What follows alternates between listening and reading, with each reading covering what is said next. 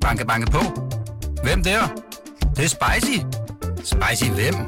Spicy Chicken McNuggets, der er tilbage på menuen hos McDonald's. Badum, bom, tji.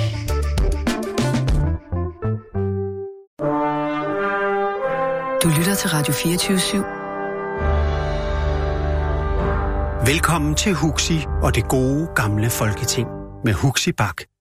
Rigtig hjertelig velkommen også her fra formandstolen i det gode gamle Folketing. En lidt regn, øh, regnfuld, grå tirsdag her i København. Øh, muligvis skinner solen i Jylland. Det vil man næsten krydse fingre for. Men ligegyldigt hvordan vejret er, så vil jeg nu erklære mødet for åben. Og byde rigtig hjertelig velkommen til mine tre gæster i dag. Vi har øh, et pakket program. Det har jo øh, været øh, en spændende uge. Så rigtig hjertelig velkommen. Først og fremmest til Lone Dybkær. Hvad så? Nej, det var bare fordi, altså, der var en, der fik en særlig hjertelig Ja, det er hilsen, rigtigt. ikke? Så synes Vi jeg, kan at godt- kan- vi andre også skulle på banen. Ja, for at lytterne lige kan følge med her, så, så kan vi godt lige tage den lynhurtigt. Jeg skriver en mail ud den anden dag til alle med en særlig hilsen til Morten Marinus, fordi Morten skal er med for første gang. Og der får jeg en mail tilbage fra Lone Dyk her, som føler sig lidt forfordelt. Og Lone, det, I skrev jeg til dig, og jeg vil gerne gentage det nu, så alle kan høre det. Du er også velkommen. Ja, og værsat, meget glad for. værsat, kan jeg godt love dig. Altså, det er så dejligt, du er her. Og det er også dejligt, at du er her, Per Kolund. Tak for det. Og jeg, Vidunderligt, føl, du er jeg her. følte mig ikke overset, for jeg føler mig altid overset. Så jeg Du er vant til det. Det er, sådan en, det er en konstant for dig. Okay. Og så er han her, Morten Marinus. Så nu siger jeg altså goddag til ham. Goddag, Morten, og rigtig hjertelig velkommen. Jamen, tak for det. Det er dejligt, du er her. Ja, tak. Og tak for invitationen. Ja, selvfølgelig. Altid. Øhm, Se, vi har- Men, Ja, Lone. men, men formand, er der mere galt? ja, nej, nej, jeg vil, jeg vil gerne lige have et, øh, øh, et ord til forretningsordenen. Det Ja. er sådan, man skal gøre, ikke? Og Det er det er, fordi jeg korrekt. synes, at formanden burde indlede med at følge op fra det, der lige var i nyhederne. Nemlig, at i virkelig også for os, også hvad enten man er i Folketinget eller udenfor, er det vigtigste, der sker i dag, det er valget i Israel. Og det synes vi faktisk også formanden lige bør, bør nævne. Ja, jeg vil gerne nævne det. Øh, Ja. Jeg havde, og det også- er ikke på dagsordenen, det kan jeg lige så godt sige, men det, altså, vi kan det godt... er det øh, ikke, men, men det er jo faktisk, med al respekt for alle de andre ind, indenrigspolitiske dagsordner, så er det jo det, faktisk det vigtigste og det mest fortvivlende, fordi hvis han fortsætter, så er Og nu siger du han, altså Benjamin altså, Netanyahu. Ja, præcis, ikke? Ja. Og det er også frygteligt, at EU ikke kan gøre noget som helst, fordi Tyskland ikke kan gøre noget som helst på grund af deres historie. Ja. Og det var Nu bare fanger, det, nu fanger du mig jo synes. lige lidt på øh, hælene det i forhold til det israelske valg, ligesom- men vi har jo at gøre med... Vi kan, så lad os prøve at se, om vi kan drage en parallel. Nu tager vi bare lige fem minutter på det så. Fordi det er jo meget interessant, at man øh, har dernede, Benjamin Netanyahu, premierminister, stiller op igen, har en, altså, er jo anklaget for korruption, har en korruptionssag kørende mod sig, Ja. og stiller op alligevel. Det har man oplevet før dernede, ja. Ja. men der trak øh, den tidligere premierminister, fordi han blev anklaget for korruption, trak sig. Nu har man så en, nu er det så sket igen. Han bliver siddende, at det er jo meget... Han stiller sig op mod den her øh, Benny Gantz, som jeg, der indrømmer, jeg kender ham ikke så godt. Nej, det gør jeg heller ikke. Øh, Men, Men altså, altså- jeg må næsten sige, intet kan være værre end det, vi har. Altså, det kan det jo godt, for der findes også stærkere og højere kræfter, end det, vi har i øjeblikket i Israel. Ikke? men trækker det, det er jo mere, fordi vi er trods alt her i det gode gamle øh, folketing forankret i Danmark. Lone. ja, ja. Så du Så- vil lave en parallel til dansk Nej, jeg vil ikke nødvendigt. Nej, fordi så vidt, vi- så vidt jeg ved, er der er hverken uh, Mette Frederiksen eller uh, Jakob Ellemann eller andre pejlere til statsministerposten anklaget for korruption. Hvad der kommer, det kan vi ikke, uh, det kan vi ikke se. Men altså, er der... Uh, hvad, hvad vil konsekvenserne være for Danmark? Altså, ændrer det noget, om det er den ene eller den anden i virkeligheden, Jamen, det er der jo- sidder i Israel? Det er en ildtøn. Det er det er hele Og tiden. det er og korrekt, den, men- den, men kan vil der- pludselig, den kan jo pludselig, der kan jo virkelig pludselig gå storbrand, ikke? Mm-hmm. Og det er jo det forfærdelige. Ja. Og vi står her og kan ikke gøre en kæft. Altså, jeg har en mand, der meget ofte taler om det her problem, ikke? Jeg har sagt, nu må du holde op, for jeg kan ikke holde ud og høre på det, for vi kan ikke gøre noget som helst. Nej, problemet- Hvor efter du tager det op i radioen, Lone. Ja, du da- Men fordi det er jo sindssygt. Nej, nu er der valg i dag. Ja, ja, okay. Det er problemet derfor. er jo det her med to-statsløsningen, ikke? hvor man øh, fra, fra alle andre sider ønsker en to-stat. En palæstinensisk stat, Ja. ja. og så Israel. Ikke? Ja. Og så Israels øh, sådan skridt for skridt, og areal Bosættelse for for areal, ja. og bosættelse for bosættelse tager, tager hele Vestbreden ind, ikke sandt? Og det ender katastrofalt på et eller andet tidspunkt. Præcis. Da, da Lone hun lige øh, nævner det her efter nyhederne med det vigtigste emne i dag, Ja. der tror jeg jo straks, det er det her, hvor vi sad og grinede lidt om det her pesticider i grundvandet, at, at det var svært at, at Og jeg vil gerne udtale. lige sige, at vi grinede ikke af pesticider nej, nej, i grundvandet. Nej, nej, vi grinede af, at, at man slog krøller på tungen over og, og sige, hvad det hedder. Nu skal jeg nok sl- slippe for at få Ja, jeg- jeg- det jeg nu. kan heller ikke huske, hvad- huske det. Og det er selvfølgelig også en, øh, en, øh, en ret træls situation. Men i forhold til Israel, altså der må jeg jo indrømme, at, øhm, at man skal også passe på med ikke at blande sig i, i andre landes valg, uanset om man kan lide eller ikke lide. Vi har også set i andre lande, hvor at man har valgt præsidenter og ledere, som, som øh, både jeg personligt og andre bestemt ikke har, har nogen øh, ja, store fan følelser overfor. Om, om israelerne vælger en centrum-højre-regering eller en centrum-venstre-regering, synes jeg, vi skal passe på med at, at, at tro, at det hele... Det er en krudtønd uanset hvad i det område, mm-hmm. så det er Ah. måske ikke... øh, Men, men Lone, hvad, en, ting er, en ting er, at øh, Paul derhjemme taler meget om det her, men, men hvad...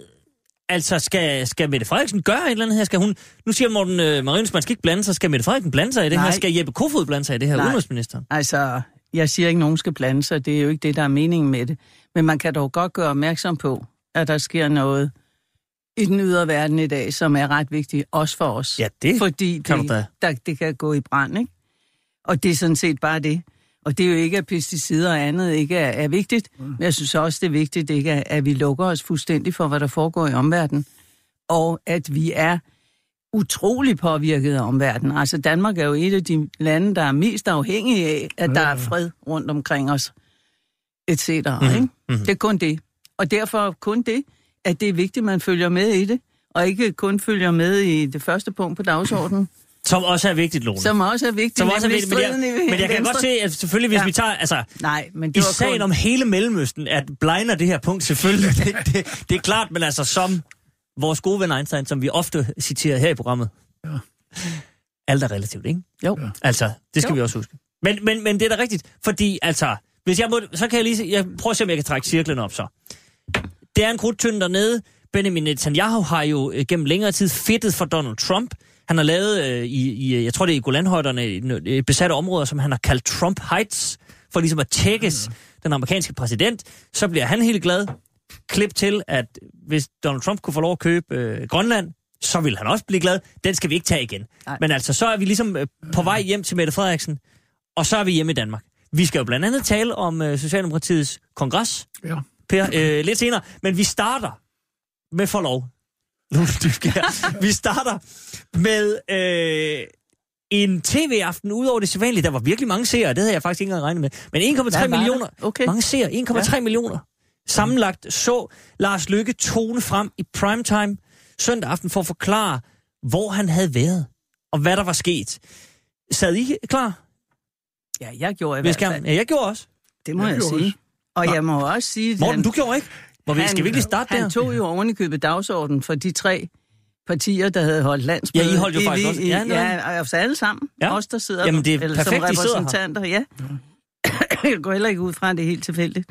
Men det, Der er intet, der er helt tilfældigt i nej, det her nej, program, Lone. nej. Bare det er roligt. det, jeg ved. Men, øh, men det gjorde han jo. Og jeg hører altså til dem, øh, der, altså når man sådan sidder og, og ser på ham, ikke? Så virker han jo utrolig sådan sympatisk, hvis man sådan bare ser på ham, og den måde, han siger, jamen jeg er ligesom indirekte, jeg er et almindeligt menneske, lille Lars fra Græsted, ikke? Og jeg har jo behov for at tænke mig om, og det er der jo mange af os, der har ind imellem at tælle til 10 og alt det der, ikke? Men øh, hvis man så begynder sådan at analysere lidt på det, så synes jeg, jeg er glad. At, altså, så synes jeg, værsgo Venstre. Jamen, det, den, den tanke kunne man nemlig godt få. Den vender vi lige tilbage til. Vil lige starte ved, ved Ja. Morten Marinus. Du sad ikke klar. Jeg sad ikke og så det. jeg sad ikke og så det direkte. Jeg har været til landsmøde, det hedder det så ikke hos Dansk Folkeparti, der hedder det årsmøde. Årsmøde, Ja. Det har vist nogle historiske begrundelser, fordi det hed landsmøde i Fremskridtspartiet, så det vil man ikke Nå tage ja, med så over man lige... Nej, jeg forstår. Så, så derfor hedder det Og årsmøde det hos os. radikale hedder jo landsmøde, det vil jo være helt forfærdeligt for jer. Så der er to gode argumenter for, det Der er mange årsmøde der er hos- landsmøder, hos årsmøder. hos Sosserne kalder det Så da kongres. jeg kom Der er hjem fra årsmøde, da jeg kom hjem fra årsmøde, der var det ikke lige live-tv, der stod på programmet. Det var noget med at pakke ud og vaske tøj og sørge for, at børnene også havde det godt, efter de lige havde undværet forældrene et par dage. Og det har simpelthen efterladt dem. Vi har simpelthen efterladt dem hos Ja. mormor, så onde Okay. kan man være, ikke? Ja, okay. Ja. Øhm, Fair men nok. jeg har, jeg har dog fulgt op på det efterfølgende, og øh, ja, vi kan da godt tage hul på det nu. Jeg, altså, nu sagde jeg før, jeg kan måske drage den parallel med de israelske valg, hvor jeg sagde, at man måske ikke skulle blande sig i, hvad der, hvad der skete i, i andre lande og andres valg, og, og der har jeg det måske også lidt med, med, hvad andre partier vælger af formand og næstformand. Men derfor kan man jo godt som både borger og forhenværende landspolitiker undre sig. Og det gør jeg, fordi man kan godt undre sig over, hvad i al verden er der sket. Ikke kun på deres ekstraordinært hovedbestyrelsesmøde og, og repræsentantskab. Hvad er der sket i årene op til? Vi er ikke blevet særlig meget klogere, heller ikke efter, efter den udsendelse. For Lone har jo ret i, jamen, han kan jo godt sådan virke sympatisk charmerende og og charmerende, sympatisk. og Mhm. det er faktisk en lille smule synd for mig. Og jamen, jeg aner jo ikke, hvad der er sket. Øh, Han sagde, Men- men at det er der lidt ligesom havde specielt. været, der havde været en situation i 2014, og så gik han ikke meget mere ned i det, Nej. andet end at han og Christian Jensen og Claus Richter, som er partisekretær i Venstre, de var gået ned i den her kælder i, i Odense, efter en form for formandsopgør, og det viser sig, at øh, siger Lykke i hvert fald, at der ikke er opbakning til Christian Jensen, og så, så øh, bliver de enige om det her formandskab, som han så også fortæller, jamen det er en myte, det har aldrig været der. Men altså, Christian Jensen har da troet på det, og det er selvfølgelig også lidt uheldigt. Øh, Og han men, siger også selv, det var ham, der opfandt begrebet, ikke? Jo, han- og han bider sig i tungen, da han, Ja, ja. da han siger det. Men jeg synes, den udsendelse søndag aften med Lars Løkke, den viser jo med al tydelighed, hvor svært en tilbagetræden, en afgang, en sorti er, når man ikke selv har ønsket det. Og det, det er jo det, der er hans problem nu, mm-hmm. ikke sandt? Han sidder og siger, hvordan, hvordan skal jeg fægte mig tilbage i, i, i de sammenhænge, og hvilke veje skal jeg gå, og så videre. Han er jo åbenbart meget søgende Ja. i, i sin fremtid. Ikke? Og det er, virkelig, altså, det er i virkeligheden fremtiden, Ja, til dels for ham, det, det ja. kan vi jo tage lige helt kort, men jo mere for partiet, ja, jeg godt lige ja. vil vende med jer. Ja. Fordi, som Lone også siger, held og lykke med det, det er jo ikke... Altså, det er jo ikke en mand, som sætter sig ned i primetime tv og siger, nu ønsker jeg dem alle sammen øh, det er godt, og, og, og så dem om det, nu trækker jeg mig lige så stille tilbage. Det er jo det. Øh, og så, så, altså han meddeler, et, han vil, han vil blive i Folketinget. Han sætter sig ned, han siger, at jeg bliver nok ikke minister igen. Det tror jeg så, han har ret i. Men han vil ligesom sætte sig ned på, på øh, bagerste bænk og bidrage med, hvad han nu kan. Øh, det samme gør Christian Jensen. Altså, så skal stemningen nok blive festlig. Ja, de bliver sidekammerater. Ja, de bliver sidekammerater. Altså, hvis, hvis det går helt galt, så bliver de jo sidekammerater nede i salen. Det skal jo nok blive festligt. Øh, og så vil han øh, tage på en foredragsturné med ja. Kirsten Jacobsen, med hvem han skrev den her bog, øh, Befrielsens øjeblik, som dukker op midt i valgkampen. Øh, og der vil han efter eget udsagn fortælle om, hvor han synes, landet skal hen. Altså, det er jo nærmest at køre en parallel valgkamp, mens Jakob Ellemann ligesom overtager Venstre og skal prøve at, at styre partiet et sted hen, så vil Lars Lykke drage på turné og fortælle, hvor han synes, ja. landet skal hen. Per Kålund, er det... Kunne man... Altså, er det er det, det fremliste? Er det det, det optimale for Jakob Ellemann? Ikke for Jakob Ellemann. Altså, Lars Lykke vil jo ud og høre folkets stemme, som han åbenbart har overhørt. Og det, det er jo egentlig lidt mærkeligt, når han har en mandatfremgang på, på, på var det ni nye yderligere medlemmer. 10 de faktisk. fik Ja, ja, ni medlemmer. ved, ved folketingsvalget, ja. at så, så, så skulle man synes, at, at, der havde set fra Lars Lykkes side været- været ført en, en, en, en rigtig politik. Jeg tror, det han vil ud, det er sådan en art selvforsvar for, for en eller anden øh, øh, politik hen over midten, Socialdemokratiet, Venstre og så videre, hvor, hvor skal vi hen, og vi skal søge kompromis og så videre. Og jeg tror, ved, der er nok mange, der møde op til hans forsamling. Jeg forstår, det er en fire, fem store forsamlinger, øh, der skal være, og det er ikke sådan ude i, i, i forsamlingshusen og så videre, men det, det er relativt store møder, der lægges Det, op det, til. indtil videre, det er store sale i de, de store, store byer lige nu, men jeg tror nok, jeg tror, der er lagt op til, til flere. Ja. Men det er rigtigt, det er ikke, det er ikke Sønder Bjert forsamlingshus Nej, og, og, det, og sådan det den store... altså ikke, og, og, og hvordan det vil, reaktionen der vil være, og hvordan det vil skvulpe over i Venstres, øh, partiet Venstres problematik, det, det bliver spændende at se. Jeg, jeg ved ikke, om man har lov at sige, at det egentlig lidt er et Judas-kys, han har givet, altså Jakob Ellemann, ikke? Mm. At han hele tiden har ment, det skulle være ham. Det kan godt være rigtigt, det skal jeg ikke... vi- Der er ingen af os, der blander os, men vi har jo lov til at kigge på det, og det er jo det, vi er bedt om i det her gode gamle folketing, ikke? Og, øh, og så siger han, at han har jo fået vælgeropbakning. Det er jo det, han direkte eller indirekte siger, fordi han fik en klar mandatfremgang på sit SV. Og, og, og det elsker folk jo. Folk vil jo så gerne have, at vi alle sammen enes ind i Folketinget, og så kører landet videre. Altså, mm. det er sådan ligesom en model, ikke? Konsensusmodel og alt sådan noget, ikke? Og jeg synes også, man skal samarbejde i Folketinget. Altså, det, er jo ikke, det har jo ikke noget med det at gøre. Men samtidig har Jakob Ellemann jo sagt, at vi hører til i den borgerlige fløj. Og det var rigtigt nok at tale om SV under valgkampen, men det er ikke rigtigt nok nu. Hvordan passer det lige sammen? Relevant. Ja, det er, et Nej. godt, det er et godt spørgsmål. Men, men det er vel også... Øh, øh, altså det her med, at han siger, Jakob Ellemann har været, øh, har været mit valg hele tiden. Jeg har altid tænkt, at det skulle være Ellemann. Det er derfor, jeg gjorde ham til politisk ordfører, for at give ham nogle kilometer af benene. Det var derfor, jeg gjorde ham til minister, for at give ham nogle øh, kilometer af benene. Det siger han jo begge dele. Det er jo som... Kun den sidste. Kilometer i benene får man åben gang kun, hvis man er minister. Nå, det er kun som minister. Okay, godt. Jamen, fair. Sådan udtrykt han Ja, sig. nå, det er godt ske. Det er vist, det er vist i øvrigt rigtigt. Øhm, men, men dermed kan man vel også godt tolke det sådan, Morten Marinus, at han... Jakob Ellemann har jo hele tiden nyt den her øh, frihed. Han har ikke været, tilhørt nogen øh, lejre i Venstre. Han har ikke været Christian Jensen, han har ikke været Lykke. Men nu siger Lykke jo ligesom, det er min mand. Han er, han er min lejr, det har han været i overvis.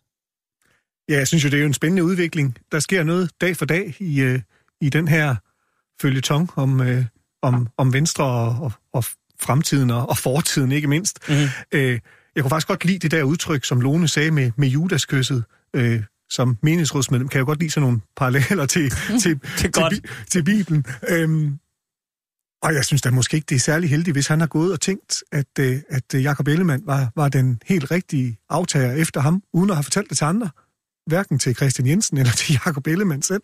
Og at Christian Jensen har gået i den tro, at man havde en aftale i, øh, i 2014 om, at efter det her såkaldte formandskab, at, at det var ham, der skulle efterfølge Lars Løkke, når en gang han gik af, uanset hvornår det nu var. Så jeg kan da godt forstå, at forvirringen er, er total nu, efter at Lykke har været fremme i, øh, i søndags i det her Men, men tv-program. Morten, Morten så, så kan vi jo godt sidde her og slå op i Bibelen og være fromme og alt muligt. Nej, men vi skal er, ikke være men, fromme, men, men det er er, slet ikke som... er spillet ikke sådan i politik? Der er mange slags spil i politik, og selvfølgelig kan man også spille det på den her måde. Øh, og jeg kan da godt forstå, at en mand som Lars Løkke, der har været statsminister øh, af flere omgange, han gerne vil øh, nå at, at redde sit eget eftermæle og sige, at øh, se, se her, jeg var faktisk øh, både dygtigst og, og klogest, og det må eftertiden så vise, om han var. Øh, nu er der en kandidat til formandsposten i, i Venstre, og, øh, og så må Venstre jo øh, have held og lykke med det, og jeg Mhm. tror, at de bliver glade for deres nye formand. Øh, og så håber jeg selvfølgelig på, at, øh, at, at det der debat om, om SV-samarbejde, det er lagt, lagt i graven, så vi andre også kan være med i et, i et samarbejde. Men, men sidder du, når du ser det her opgør i Venstre, sidder du så og tænker, øh, de skulle gøre ligesom os i Dansk Folkeparti. Vi har haft en sådan... Øh, nogen har jo kaldt det topstyret, I kalder det... øh, Jeg ved ikke, velorganiseret. Men at, at der var lidt mere styr på formandsoverdragelser og det ene og det andet. Der, altså, at der har været, man kunne godt trænge til lidt mere disciplin i Venstre. Jeg tror ikke, man kan sammenligne det øh, en til en, fordi at, øh, ja, for det første har vi jo ikke haft næstformænd, der har blevet, blevet formand. Altså, da Pia Kærsgaard var formand, der var det jo øh, Søren Espersen, der var, eller var det Peter Skorp, der var næstformand, mm-hmm. og nu er det Søren Espersen, og, og, og jeg tror heller ikke, Søren Espersen betegner sig selv som kronprins, hvis Christian Tulsendal lige pludselig skulle få den der berømte tagsten Men, i men hovedet. var det ikke fordi, Men- at, at der var sådan nogenlunde klart Jo, jo, aftalt, jo, jo. hvad der skulle ske? Jo, det var fuldstændig en drejebog i Dansk Folkeparti, og det var jo også en, en, øh, en formand, øh, Pia Kærsgaard, der frivilligt sagde, nu stopper jeg som formand, Mm. mm. og, og vi har affølgen klar. Øhm, og så kan man jo så diskutere, hvad der er den rigtige eller den forkerte måde at gøre på. Jeg tror ikke, der findes rigtige og forkerte måder. Det må hver parti jo selv finde ud af, hvor- undskyld, hvordan man gør. Og hos Dansk Folkeparti fungerede det formandsskifte, vi havde jo. Det fungerer jo let og, og gnidningsfrit. Så har vi så fået et kæmpe vælgerlosing her siden hen, og det vender vi så tilbage til på dagsordenen senere hen i forhold til Dansk Folkeparti's årsmøde. Øh, så den lader jeg lige stå. Øh, men der er bare forskel på, hvordan man gør det i, øh, i partierne, og øh, Venstre er bare et, et øh, også rent medlemstal og historiemæssigt et, et noget større parti end Dansk, Dansk Folkeparti, Mm. og, øh, og øh, der er selvfølgelig endnu flere holdninger, fordi der er endnu flere der er aktive i den bevægelse, og de vil jo selvfølgelig gerne komme til ord. Det ser man jo også med, at man nu har fået to kandidater til næstformandsposten, fordi at man virkelig, virkelig ønsker en debat og ønsker et valg, frem for bare en, var der nogen, der sagde, at de ikke ønskede en fælles pakkeløsning, øh, og de faktisk gerne ville have et valg. Mhm. Og det synes jeg da, at de skal have Men, øh, og lykke med. Jeg har to bemærkninger. Det ene er, jeg tror, at formandskiftet i Dansk Folkeparti er også udtryk for topstyring. Ikke? Ja. Det tror jeg nok, det er jo øh, næppe øh, folk. Men altså, lad, lad det ligge. Men øh, med hensyn til Lars Løkke, og, og han nu har altid har følt, eller lang tid har følt, at øh, Ellemann var den rigtige afløser til ham, det tror jeg er udtryk for efterrationalisering. Jeg tror, at øh, Lars Løkke øh, er, er så meget øh, politisk, øh, han er altså også, også magtmenneske positivt ment, øh, at, øh, at han har ikke spekuleret ret meget på, på, på afløser som sådan. Det tror jeg ikke har, har indgået i Tror jeg faktisk, tanke. det tror jeg faktisk, Per har ret i. Det tror jeg. Mm. Ja. Jeg tror ikke, han Det er i hvert fald ikke ret lang tid siden, han sagde, at han sad jo til det her møde efter, det, efter sommergruppemødet, Ja. og sagde, at han regnede der med øh, at, at, at tage nøglerne om fire år. Ja. Man kan sige, det, er- det, er jo- det er jo sådan en relativt lang, langsigtet plan, som så bliver... Ja, ja. Men det var, og nu fuck, det var bare for sjov. Ja, ja. Og nu svæver det ligesom, er lykke, eller hvad hedder det, øhm, Ellemann skulle alligevel være formand om et til to år. Så Ja, det, præcis, Det, det er sådan præcis. lidt modstridende, ikke? Så jeg tror faktisk, Per har ret i, at han Så, men så, så har vil jeg spørge det. om en anden ting, fordi han får også i... i øh, han får interviewet i begge to sådan set, for, ikke mindst fordi han jo svarer stort set det samme i begge interviews, Ja, ja, ja, ja, ligegyldigt det hvad han bliver sige. spurgt om, øh, får sagt, at han har været måske lidt naiv, altså nærmest tossegod omkring det her, men der var nogle gløder, der lå i fem ja. år, og han havde, det havde han, han nærmest ikke tænkt over. Ja.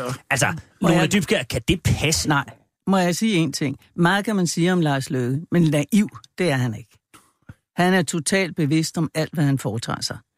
Men jeg tror bare, der sker det, også fordi han får så godt et valg, at han måske i endnu højere grad tror, han kan gå på vandet mm-hmm. i forhold til sin medlemskare. Ikke? Og, øh, øh, og så, altså, øh, ja, det, han er jo bitter. Og så det er Per Clausen, jeg har set et citat af ham i dag.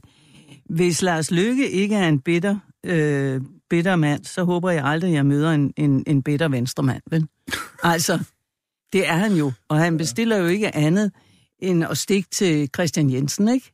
Han er udulig og umulig og ubrugelig, Men, altså, altså, altså jeg- ikke? jeg- jeg Men han fik jo sagt ikke- det på en lidt elegant måde. Jo, men det er det. Det er jo også det, der Nej, viser, men han fik sagt han det. er ikke... det. Det er vi da enige om. Fuldstændig. Men han fik jo sagt det, ikke? Og derfor Jo, jo, jo, jo. siger han, at han er naiv. Jamen, jeg Det er langt det der. Mm. Altså, naiv, naiv er Lars Løkke bestemt ikke. Det, det tror jeg heller ikke på. Men, men jeg, jeg vil gerne medgive ham, at øh, øh, det han siger, at han, han overså, at efter valget, så skulle vi holde sommerferie, og så skulle vi, når sommerferien var overstået, snakke politik og, og Det er det, jeg mener med at gå på vandet. og, og konstituere os osv. Ja, altså det, det er nok udtryk for, at han følte sig meget sikker i sadlen som formand, men han, han, han, han overså altså det, at der dels kommer øh, øh, netto ni flere, og alligevel også nogle udskiftninger. Det vil sige, jeg ved ikke, hvor mange nye, der sidder i Venstres gruppe, men det er jo en 12-15 stykker eller sådan noget. Ikke? Det kan jeg ikke huske. De siger, alle dem, der var der, blev genvalgt. Ja, nå, men så, så var der ni flere, ikke? Ja, ja. Men, men altså, de, de ved, de taber regeringsmagten, og, og så skal man positionere sig, og man skal sige, hvad skal jeg være, hvem skal være ordfører, hvem skal være formand for et udvalg, og, og alle mulige ting, ikke? Og det skal man altså ikke lade ligge og mudre en, en hel sommer hen over der. Der skal man få forholdt et gruppemøde relativt hurtigt, og få nogle af de ting på plads. Mm-hmm. Ellers så, så går der altså op i hat og briller. Fordi så begynder folk selv ja. at konstituere sig nærmest. Ja, og eller tale sammen, og hvem kan Ja, ja, støtte præcis. hvem, og hvor kommer du fra? Ja. Ja. Jeg er fra Jylland, og jeg Og rent praktisk, hvem skal have... Jeg tror også, at det spiller en, hvem skal have hvilket kontor. Ja, ja, Rent det, praktisk. Ja, ja, rent praktisk. Det er, det er, de, der er også, øh, det tror folk udefra jo ikke, men der er jo virkelig avancementsmuligheder i at få et rigtig placeret kontor på Christiansborg, ikke sandt? Prøv lige at forklare det. Altså, at hvis man har et kontor, der er tættere på chefen, er det sådan noget helt så lavpraktisk? Jo, der er prestige i at sidde på ministergangen, og der er prestige i at sidde andre steder. Man får tæt på formandskontoret og så videre. Og størrelsen af kontorer. Altså, der findes nogle meget små kontorer, og der findes nogle rimelig store kontorer så videre. Ja. Ja. Så der, der går prestige i det. Øh, Det er ligesom- livsfarligt at lade uafklaretheden råde. Ikke? Det er bare det, sommer. man kan se. En hel sommer, ikke? hvor folk stort set ikke har andet at lave. Nej, nej. Men han har jo regnet med, at fordi han skaffede ni mandater mere plus et færøsk, ikke? Jo. Så, så, så kunne han gå på vandet. Ja, ja. Så havde han jo vælgeropbakning. Ja, ja. Han har bare glemt, at vælgeropbakning er ikke det samme som medlemsopbakning, Nej. og ikke det samme som, at en gruppe holder sig i ro. Nej, og det må være dybt frustrerende at nu blev øh, for, for nye folketingsmedlemmer, der bliver valgt i, i øh, den 5. juni, og, og så kommer hele sommeren, og så bare skal gå og vente på, at det bliver 1. oktober, ikke sandt? Ja, og de- så, og de vil ind og, og bruge kræfterne. Og jeg synes jo i virkeligheden, det er ekstra underligt, at, at når en af de tætteste allierede, han har, det er Claus Hjort, som har en fortid af partisekretær, ja. før han blev minister, ikke ligesom kunne sige, vi er altså nok nødt til at få det her på plads, inden vi alle sammen går på, på sommerferie. I hvert fald fordele nogle af de ja. centrale poster, og, og også fortælle de nye, hvad de faktisk skal, skal lave. Mm. Øh, fordi det virker jo som om, der er nogen, der er gået og lavet alliancer hen over sommeren, hvor Lars Lykke så bare holdt sommerferie i forhold til, til valg af gruppebestyrelse. Men virker det som om, at, at simpelthen hele den gamle garde har haft... Altså, det har også været... Det kan man jo ikke... øh, Det er jo også almindelige mennesker. Det var jo en hård valgkamp, og der har ligesom været... Han har haft nok at slås med, med hele ja. helhedsplaner og sundhedsreformer, og det ene og andet, som blev skudt ned, og regionerne ville slås, og det ene og andet. Altså, man kan jo nok ikke fortænke ham i at tænke, jeg skal lige sove et par dage.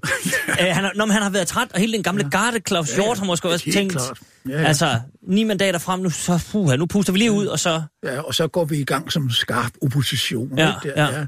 Men man skal ikke glemme de menige folketingsmedlemmer i den Nej, sammenhæng. til, sy- til synligheden ikke. Men se, øh, Lone Dybkjær, Per Kolund og Morten Marinus, så vil jeg øh, for lige at få, få rundet øh, Lars Lykkes exit af. Øh, ja, exit er det jo ikke helt. Nej, nej, Hals, halsit. Det er, så, det er så berømt med de der. Øh, Jakob Ellemann. Lexit. Lexit. Lexit. Jamen, det er L, L, L. Jeg, jeg, jeg, godt. Vi, kan- jeg Nu må vi se, hvad der sker. Vi ser, hvad der sker. Ja. Det, jeg vil høre om til sidst, det er, øh, med mindre der sker noget helt vanvittigt, så bliver Jakob Ellemann formand for Venstre på lørdag. Øh, men hvad skal han så gøre på mandag? Han har, som vi... Øh, Og du glemmer næstformandsposten. Ja, men, men i virkeligheden, at, øh, man kan sige, vi taler meget om den der næstformandspost, men så magtfuld en næstformandspost er det jo ikke. Det er, Nej, når man, ikke- kun, kun for... Jamen, det, Ikke formelt, men det er jo ikke ligegyldigt signalmæssigt, nej, nej, nej, hvem nej, der nej. bliver valgt. Vel? Det er rigtigt, men, men mit spørgsmål går i virkeligheden bare lige på, Jakob Ellemann bliver formand, og så skal der jo udstikkes en retning. Han har ikke rigtig sagt noget endnu, og han kommer til at sidde med, med, med Lars Løkke og Christian Jensen bagerst i lokalet, som han godt ved, hvor står i nogle sager.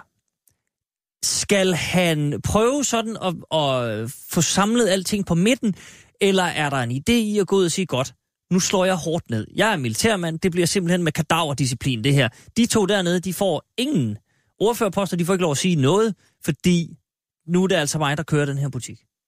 Morten Marinus.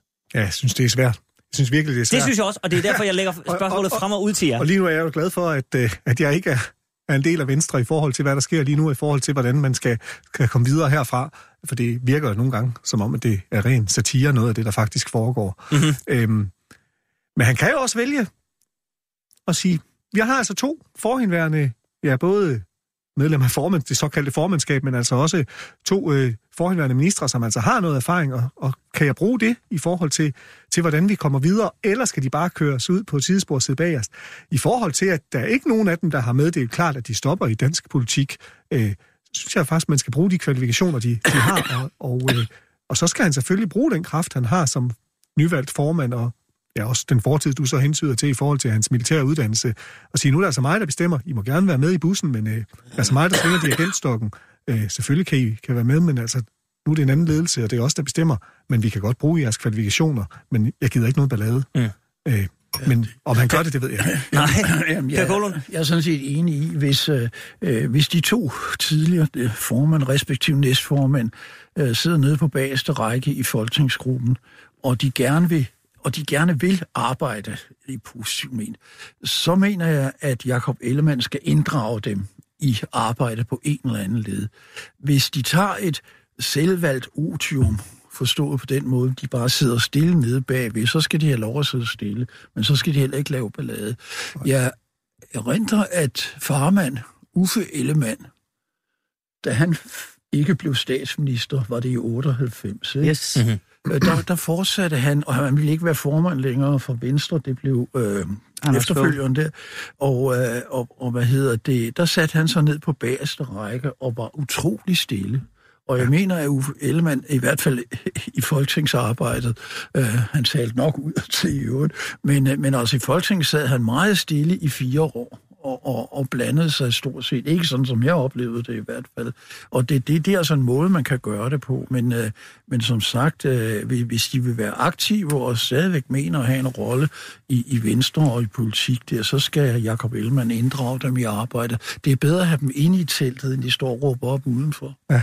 Mhm. Og specielt når de, der er ikke nogen af dem, der har meddelt, at de ikke genopstiller jo. Det er der jo ikke. Det var jo, det gjorde, Altså, altså, det gjorde øh, tværtimod Ellemann jo. Altså Uffe, det sagde han jo, at nu stopper jeg som formand, og jeg genopstiller øvrigt heller ikke. Ned på bagerste række og siger ikke en lyd. Og så. Mm-hmm. Men ønsker man virkelig at være med, så ja, så er man Men altså, er sandheden, nu. ikke, er sandheden ikke den, at de begge to er jobsøgende? Og noget af det, som øh, Lars Lykke lavede, det var også at sige, at jeg kan sagtens bruges. Jeg er poli- altså, jeg har en god samfundsfornemmelse og alt muligt. Øh, og Christian Jensen har jo også en baggrund øh, i bankverdenen. Tror jeg det bare, ikke? Altså, han er jeg uddannet bankmand. Ja, ja. Men så, jeg siger ikke, at han er jobsøgende i bankverdenen, vel? De kunne ellers godt bruge ja, det kan man sige. De kunne godt folk, bruge lidt altså- politisk råd og vejledning indimellem, kan man roligt sige. Men, men de er vel bare, de er vel jobsøgende, reelt, ikke? Mm. Mm. Altså, sådan må, man, sådan må man opfatte det.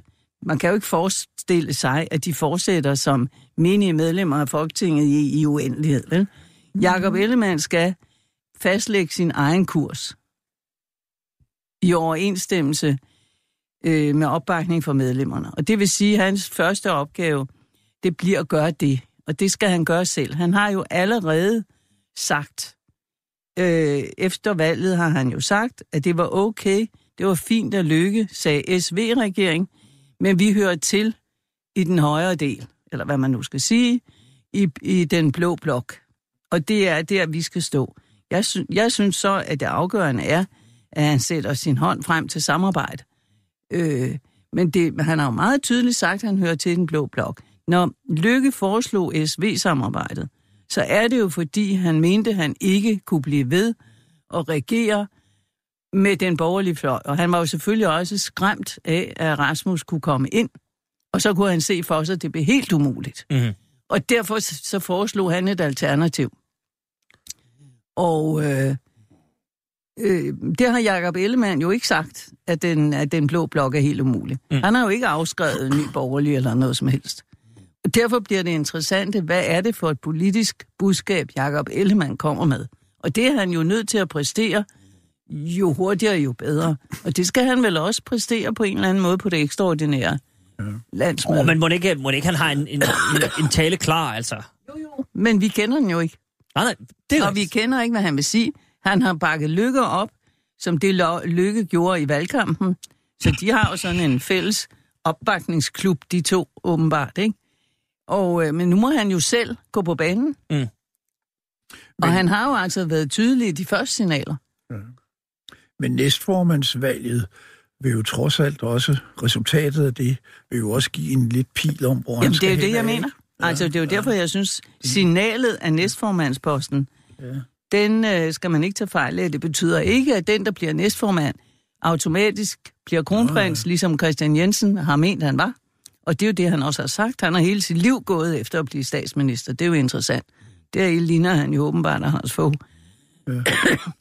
men, øh, men jeg tænker mere på signalværdien, og så kan man sige, hvis Inger Støjberg får øh, næstformandsposten, så tiger hun jo ikke stille.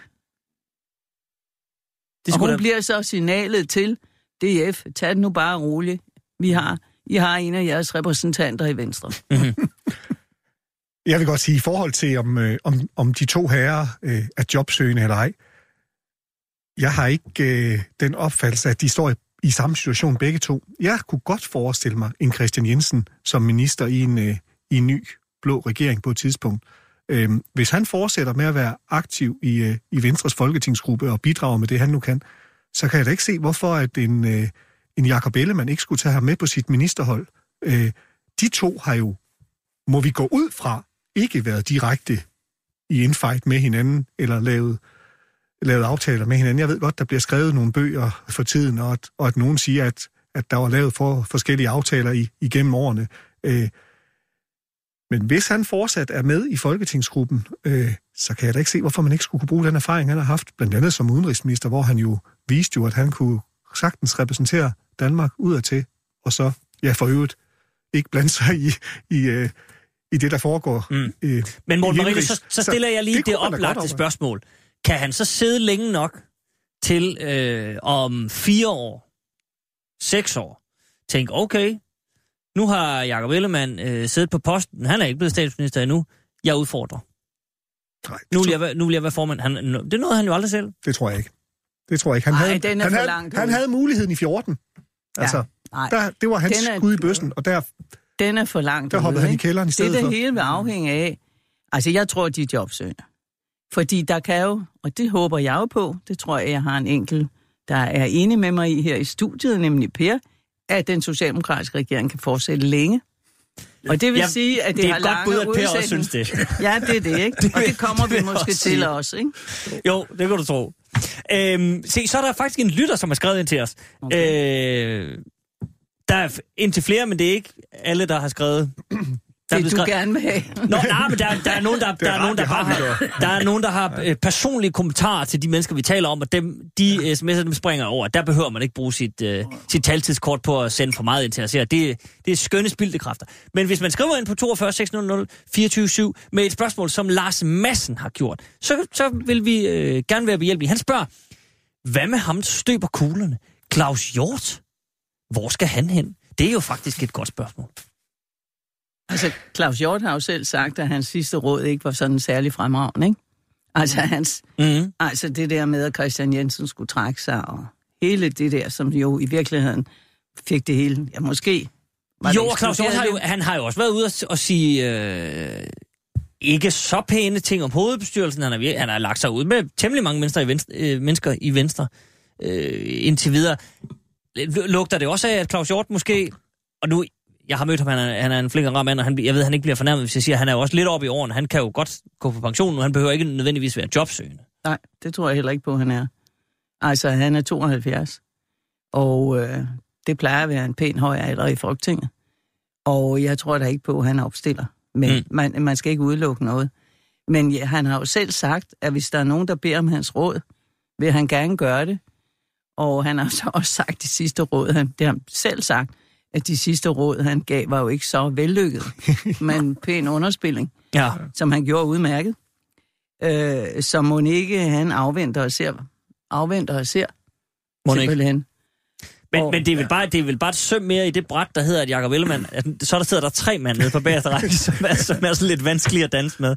Ja, men jeg tror altså, øh, jeg tror ikke på, at de vil lave ballade for Jakob Ellemann. Det tror jeg ikke på. Jeg tror, deres loyalitet over for partiet alligevel er rimelig Og det stor. tror jeg, de alle tre har over ja. for partiet. Jamen, Okay. det tror jeg på. Godt. Jeg tror også, Claus Hjort, han vil, han vil finde sig en rolle i den der øh, Venstres folketingsgruppe, som er en helt anden end den, han hidtil har spillet. Ja. Ja. Jeg tror ikke, han er typen, der stadigvæk skal rejse sig og give skidebæller til de forskellige medlemmer af, af Venstre, der ter sig lidt der. Jeg tror, han vil blive mere afdæmpet og måske lidt rådgiverrolle. Mm-hmm. Det, Sådan en, Ja, ja. næster, der sidder Ja, der. Ja, det kan han jo godt se sig selv i. Ja, ikke? Men han kan vel også godt altså, sætte sig ned, forsvarsordfører, han har ligesom, Ja, ja. øh, Jo, jo. Han har bagkataloget i orden, og så kan han sidde der lidt. Jo, altså normalt siger man jo, at, at man ikke skal være ordfører på det, man har været minister Ja. for. Men altså, Men hvorfor gør man egentlig det, Lone? Det, så, man er jo inde i stofområdet, og så skal man pludselig... Jo, men man er være- også i en vis loyalitetskonflikt, ikke? fordi man har siddet med en masse oplysninger fra ministeriet, som man i virkeligheden ikke kan bruge til... Altså, Okay, man kan ikke bruge på den frit. Altså, på den måde kan det være godt nok at tage noget andet. Det kunne da også være, at han havde en interesse for et eller andet. Altså, dyrevelfærdsordfører eller et eller andet. Han er jo glad for hunde, ikke? Det er han. Jo, jeg synes, det der med at, at, at skifte, uh, skifte retning, det, det ser man jo også ved ministerudnævnelserne. Ja. Og så tag nu Mogens Jensen uh, ja. som eksempel.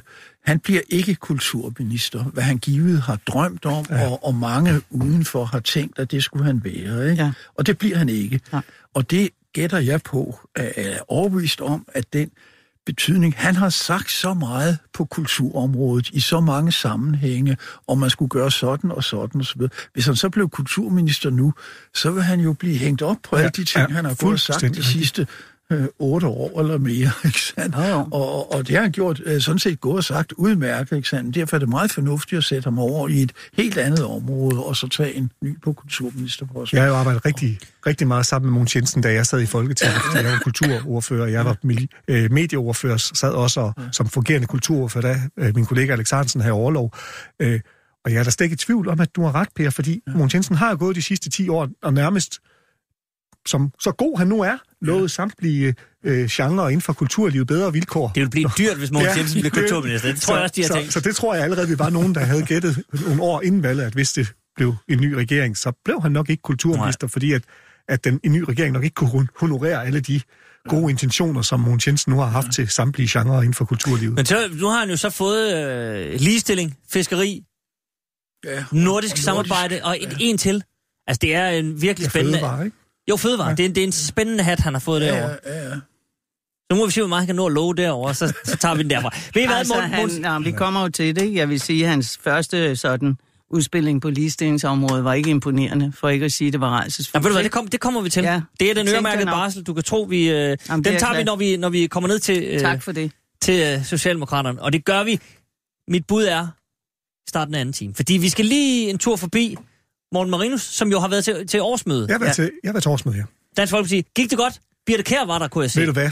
Birte Kær var der, og jeg har jo en årrække været kæmpe Melodi Grand Prix-fan, og jeg har sågar været bestyrelsesmedlem i Dansk Melodi Grand Prix Fanklub på et tidspunkt. Du er godeste gud, så- og menighedsråd med, medlem, og medlem af Folketinget. bare en højere Marinus. Øh, Det er så bliver en det træenighed, der vil frem i verden. Det kan jeg godt love dig. Altså, hvis, hvis der er nogen af dem, der bestemmer i mit parti, hvem der skal underholde, så, øh, så er der genvalg til Birte Kær herfra. Så det må de godt det er jo også, altså, er det, det er jo fuldstændig sikkert kort, og hun kan jo optræde til alle partiers fest. Altså, der er jo ikke noget at komme efter der. Hun er bare dygtig.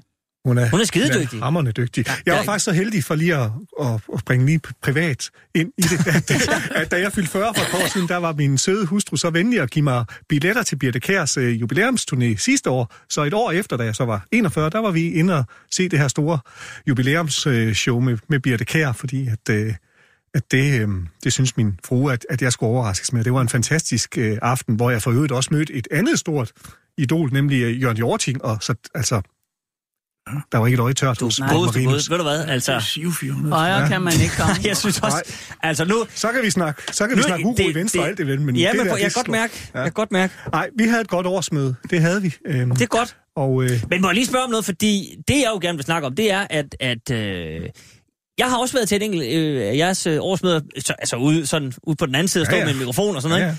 Ja? Øh, du skal være velkommen igen.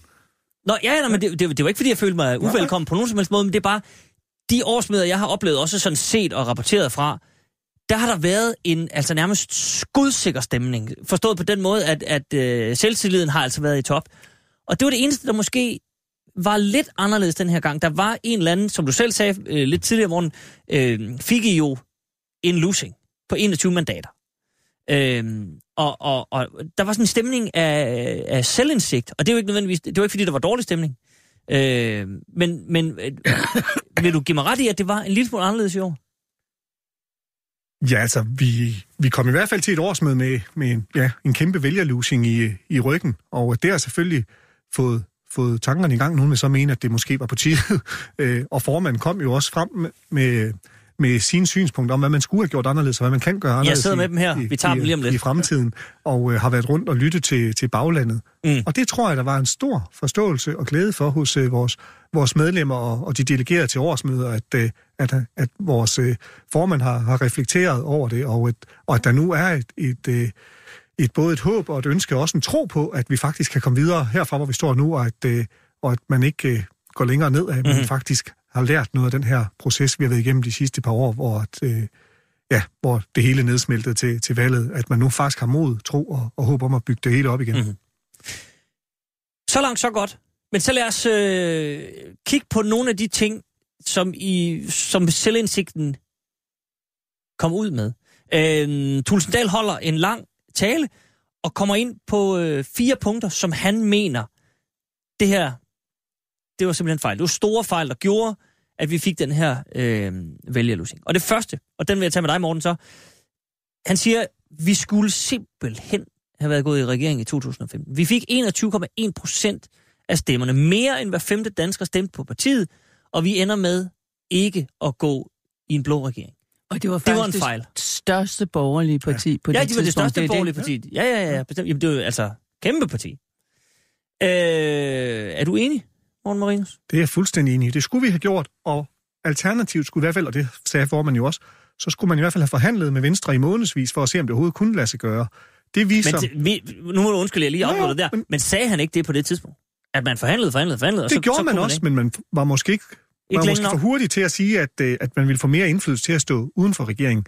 For jeg var jo med i den daværende folketingsgruppe, Mhm. mm-hmm. og vi fik jo også præsenteret øh, sådan løbende, hvad der skete til de forhandlingerne. Og øh, det er også været offentliggjort sidenhen, at, øh, at vi blev præsenteret, eller ledelsen blev præsenteret for et stykke papir for, at hvis vi ville gå i regering, så var det jo altså Venstres regeringsgrundlag, og det vil sige ingen grænsekontrol og øget tilknytning til EU øh, og sådan nogle ting, som, øh, som vi skulle gå med på. Det vil sige, at vi vil stå i en situation, hvor vi måske lidt ligesom, øh, og det var måske det, der skræmte Christian Tulsendal på daværende tidspunkt, stå i en situation, som SF gjorde gang før, at man bare fik nøglerne til, øh, til ministerbilerne, men, øh, men de politiske indrømmelser, dem fik man ikke rigtig nogen af. Mm. Og det var den situation, man ville undgå, og derfor sagde man jo på det tidspunkt, at man mente, man kunne få mere indflydelse uden for regeringen, end det man faktisk fik præsenteret til de øh, forhandlinger. Og det har vi så ikke, og det har, har vi så ikke været gode nok til at for, forklare om omverdenen. Og derfor skulle man have fortsat de regeringsforhandlinger med håb om enten at få rykket Venstre, så man kunne lave en, øh, en regering, hvor Dansk Folkeparti var, var med i, eller i hvert fald få,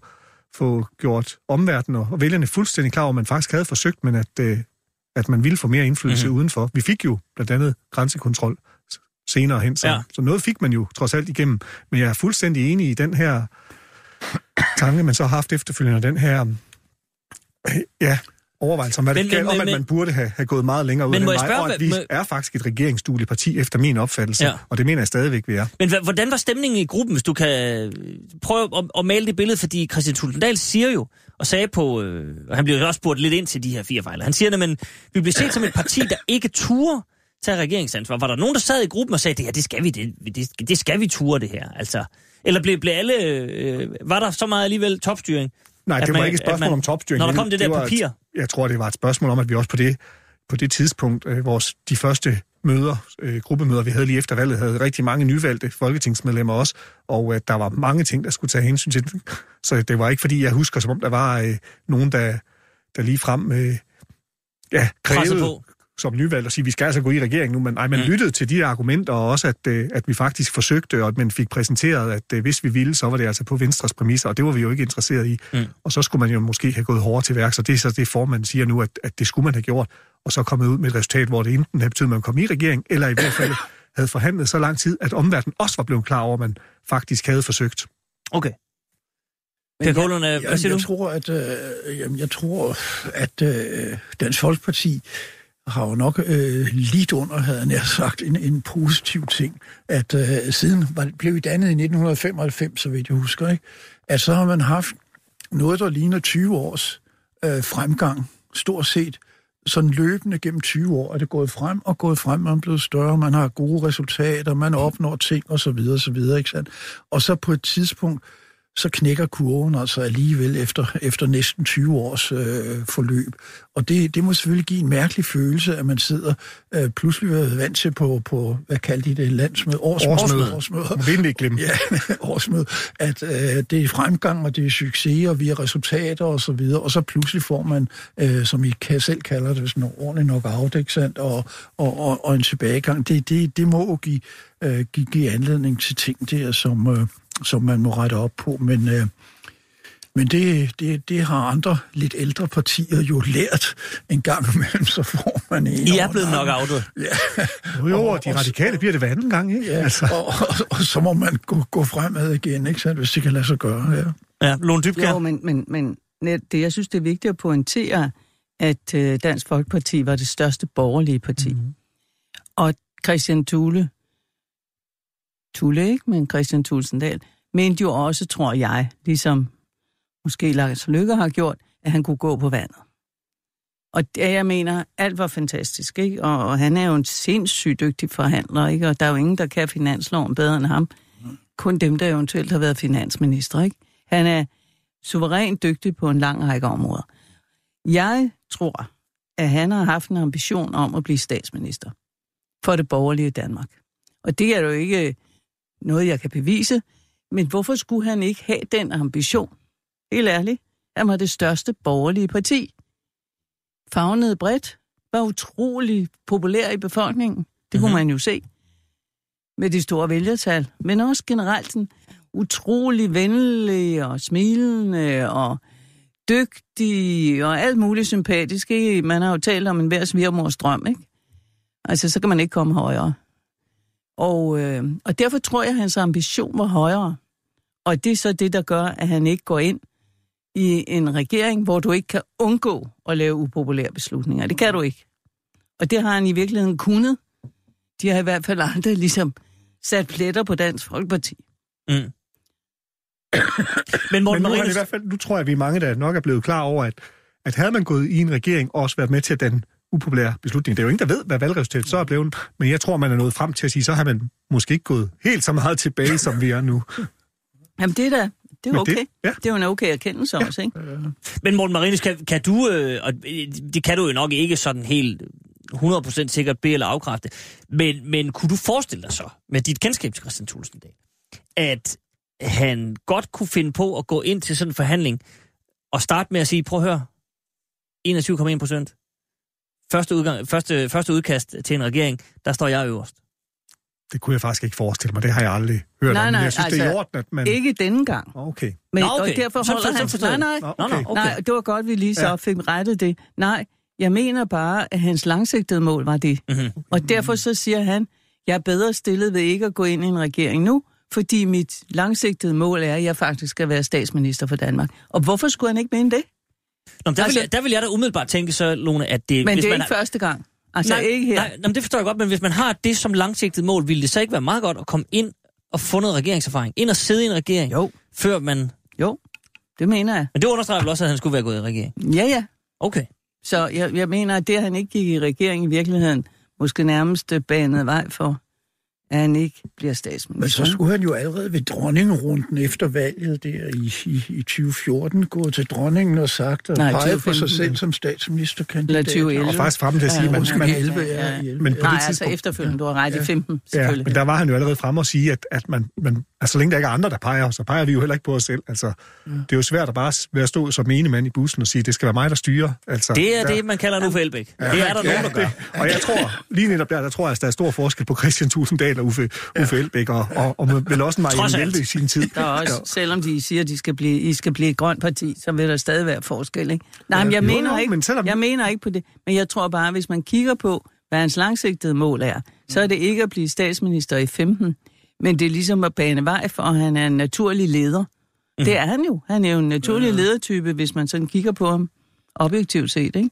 Ja. Jeg har stor sympati for mit partis formand, og, og glæder mig over, at han fortsætter ved, ved at være formand. Og jeg tror, at den, den langsigtige, og måske ovenikøbet også det kortsigtede mål lige nu, det er at komme i en, øh, i en regering så hurtigt som muligt. Prøv at høre, og der- gerne- der- der er tre- en blå Der er tre, jamen, lad, os, lad os bare lige bruge to minutter på det så, fordi vi skal have nogle nyheder her kl. 11, og så tager vi lige, der er øh, tre punkter mere, dem tager vi, men, men det kan vi ikke helt nå på to minutter. Men øh, lad os bare lige løbe forbi, Morten Marinus, det her du siger, du er glad for Christian Thulesen Dahl. Det virker som om, det er alle andre også. Han blev spurgt om sådan, når man nu har fået en kæmpe vælgerlusing, burde du ikke trække dig? Så siger han, der er ingen, der har opfordret mig til at trække sig. Øh, burde han måske trække sig? Vil, vil, vil det give lidt øh, morgenluft, eller er han i så kan man kalde det topstyring, eller at det bare egentlig går øh, så godt. Der er ikke nogen alternativer. Aftalen er ikke, at Tule øh, går endnu. Sådan, sådan gør man ikke i Dansk Folkeparti. Nej, jeg tror ikke, der er noget ønske om, at vi skifter formand lige nu. Nu står vi det- sammen, jamen, det er skulder, der jo vi- skulder vi skulder, og så øh, arbejder vi os ud for det. Og der mener vi jo, at, at Christian Tulsendal er den rigtige formand, øh, og det er den eneste mulighed, vi har for at arbejde sig ud af det her. Og selvfølgelig kommer vi ud af det, og jeg tror også, at, øh, at folk på et tidspunkt kan se, at vi faktisk bliver og er et regeringsdueligt parti, som faktisk godt kan indgå i en, øh, en regering, og måske allerede efter næste valg. Mm-hmm. Det, er jo mere, det er jo mere det spændende i... Jeg tror ikke, jeg kan komme på andre partier, hvor en formand kunne stille sig op til et årsmøde, landsmøde, kongres, hvad man nu kalder det, holde en stor tale og sige, her er fire kæmpe store fejl, som vi har begået. Det har kostet os 21 mandater. Den rette mand til at rette op på de fejl, som jeg har begået, det er mig. Ja. Der, der er jo sådan en eller anden... Men det er jo ikke bare et spørgsmål om, om det er det, du så siger mig. Det er jo et spørgsmål om, at nu har vi fundet, hvad, hvad der er fejlene, og så er vi sammen om, om at løse dem og arbejde så ud fra dem. Mm. Og, og, og der er vi jo bare enige om, at Tulsendal er, er vores formand, men vi gør det her stykke arbejde sammen. Jeg, synes, jeg tror, det vil være uklogt at for Dansk Folkeparti at skifte formand. Det, det, jeg, jeg synes... Øh, Men der er heller ikke nogen naturlig, der er ikke nogen naturlig afløser. nej, Der er ikke nogen naturlig afløser. nej, nej. Jeg tror, det vil være uklogt at skifte. Altså, Christian Tulsendal er utrolig teflon, ikke? Mm. Det er jo derfor, han fremstår så perfekt. Ja, ja. Og man kan ikke sige, at dem, der eventuelt kunne komme på tale, ingen nævnt og ingen glemt, er naturlige afløser. Jo, så også det rigtige. Han gav jo ikke alle andre skylden for det der Ja. nederlag, men han tog den selv. Ikke? Det, det, det synes jeg trods alt er en væsentlig ting. Ikke? Mm. Okay. Vi øh, taler videre om Christian Tulsendal, Dansk Folkeparti, lige om lidt. Men så skal vi jo også til landsmøde Okay? hos Socialdemokraterne. Nej, det de er kongres. Nå, det er kongres. Åh, oh, Gud. Jeg troede Nej, lige, det var skulle til os. Nej, vi, kan- vi kan også godt lige løbe forbi. ikke. Nej, jeg lærer det aldrig, det tror Nej, jeg. Der, men, nej, nej. der er for mange, men nu tager vi lige en omgang nyheder. Så kommer vi tilbage til noget. Du lytter til Radio 24 /7. Velkommen til Huxi og det gode gamle folketing med Huxi Bak. Rigtig hjertelig velkommen tilbage i det gode gamle Folketing, hvor jeg har besøg af Lone Dybkær, Per Kolund og Morten Marinus. Og skulle man sidde derude øh, foran højtalerne og være en lille smule i tvivl om parti tilhørsforholdet, så kan vi da lige tage det også. Lone Dybkær, radikal. Per Kolund, socialdemokrat. Og Morten Marinus, dansk folkepartist. Kalder man det? Må, må jeg sige det på den måde? Det må gerne sige det på den måde. Det er men godt. øh, det bliver vist bare kaldt DF'er nu om dagen. Men, Jamen, øh, vi- DF'er, vi det vil lyder så kedeligt Det gør det nemlig, Det og jeg er meget glad for, at du bruger, bruger ordet Dansk Folkeparti. Vi har jo også i Dansk Folkeparti det med at kalde øh, medlemmer, øh, eller kalde SF for Socialistisk Folkeparti, altså ved deres rette navn, og ikke bare SF, så, og folkesocialister frem for øvrigt, SF'er. men altså. Så, så hvorfor ikke kalde folk øh, det, det er uden forkortelser? Præcis, præcis. Det er øh, de mennesker, jeg har på besøg. Det er en stor fornøjelse. Vi har brugt en time på mestendels dansk politik. En lille fløjt med israelsk politik, som vi øh, kan... fløt og fløt. Ja, fløjt og fløjt, men altså, du ved, hvad jeg mener, Lu. Yes. Og hvis øh, man ikke ved, hvad man mener, så må man på podcasten at høre starten af programmet. Men vi er... Øh, I slutningen af, af første time tog vi hul på de fire fejl, som Dansk Folkeparti ifølge egen formand, Christian Thulsen Dahl, har begået. Nummer et var, øh, at man skulle være gået i regering i 2015. Den lader vi øh, hvile, fordi vi skal til nummer to. For Per, der er du nemlig blandet ind. Ikke sådan personligt, men altså derhen af. Dit, dit, ja. dit, dit parti i hvert fald. Ja. Fordi øh, Christian Thulsen Dahl fortalte også fra talerstolen, at en af de fejl, han har begået, det var, at man simpelthen havde for tæt et samarbejde med Socialdemokrater. Jeg tror, øh, de fleste af os, der er lidt Der nørd, kunne du kalde det fløt. det, må, det kan man sige. Der var der i hvert fald mange aviser, der fik malet det fløt billede op til også højt, at det ikke kunne bære, vil jeg sige, men det er så, hvad det er. Ja, ja. Øh, vi har også diskuteret det flere gange i, i, i programmet her. Jeg tror i virkeligheden, det startede med et interview med formanden for 3F, Ja. som havde øh, Mette på den ene side, og Christian Thulesen Dahl på den anden side. Altså Mette Frederiksen på den ene side. ja, så holdt de møde i cirkusbyen. Så holdt de et stort møde i cirkusbygningen, øh, og der var quiz og alt muligt. Der manglede ikke noget. Der manglede bestemt ikke noget. Nej, nej. Øh, og der kan jeg sige, Morten Marinus, der var underholdningen værre end Birte Nå, Kjær. var det dig? Det var nemlig mig. Ja, jeg tænkte nok. Så øh, jeg kan sige, der måtte, der måtte de slæve afsted med noget povert. Men altså, så, sådan er der jo så meget. Men du havde Øhm, guitaren med, ikke? Jo, det er faktisk Er rigtigt. det rigtigt? Værre. Det er ikke overgået min opmærksomhed. Jamen, det var noget frygteligt nu Lone. Sådan er det. Det er, slet, det er heller ikke det, vi skal øh, diskutere. Vi skal nemlig diskutere, at, at Christian Thulesen Dahl ligesom siger det, men vi kom for tæt på Socialdemokraterne. Ja. Simpelthen. Øhm, og det sjove var, som jeg husker det, og nu må, så må I rette mig, men det var lidt som om, at da det stod på, gik bekymringen Per på, om Mette Frederiksen nu var for tæt på Dansk Folkeparti. Ja, Men det har jo vel egentlig vist sig, at, at, at Mette Frederiksen spillede sin kort sådan set meget begavet. Eller hvad? ja. Men man må jo sige, at øh, øh, også, øh, Dansk Folkeparti og Socialdemokratiet har jo haft mange fælles områder, ikke mindst på det sociale område. Børn, ældre og sundhed og så videre. Ikke sandt? Der har været meget sammenfald i det. Og så har der jo været nogle alvorlige skillelinjer på, øh, på det europæiske, altså på EU-området og på indvandrerområdet specielt. Ikke? Og øh, en kendskærning er det jo, at, øh, at øh, Socialdemokratiet har jo flyttet sig ganske gevaldigt på indvandrerpolitik og flygtningepolitik osv. Øh, i en retning, som har passet mig udmærket, sådan set. Jeg kommer fra Københavns Vestegn, så kender problemerne på, på, på, på kroppen, og får også mange øretæver gennem årene øh, for, for mine holdninger der, ikke? Men, øh, men, men det, det, det, og i og med, at, øh, at specielt indvandrerområdet øh, blev meget fælles anlæggende, øh, det man kalder en stram udlændingepolitik, gav jo basis for, at man kunne rykke øh, tættere på. Ikke? Og man så jo også efter det der mødecirkusbygning og tiden fremover, at øh, og, og i, tid, i tid, den forrige valgperiode der, var der jo på nogle områder et tæt samarbejde mellem Socialdemokratiet og øh, Dansk Folkeparti. Spørgsmål at hæve pensionsalder og en række andre ting. Ikke?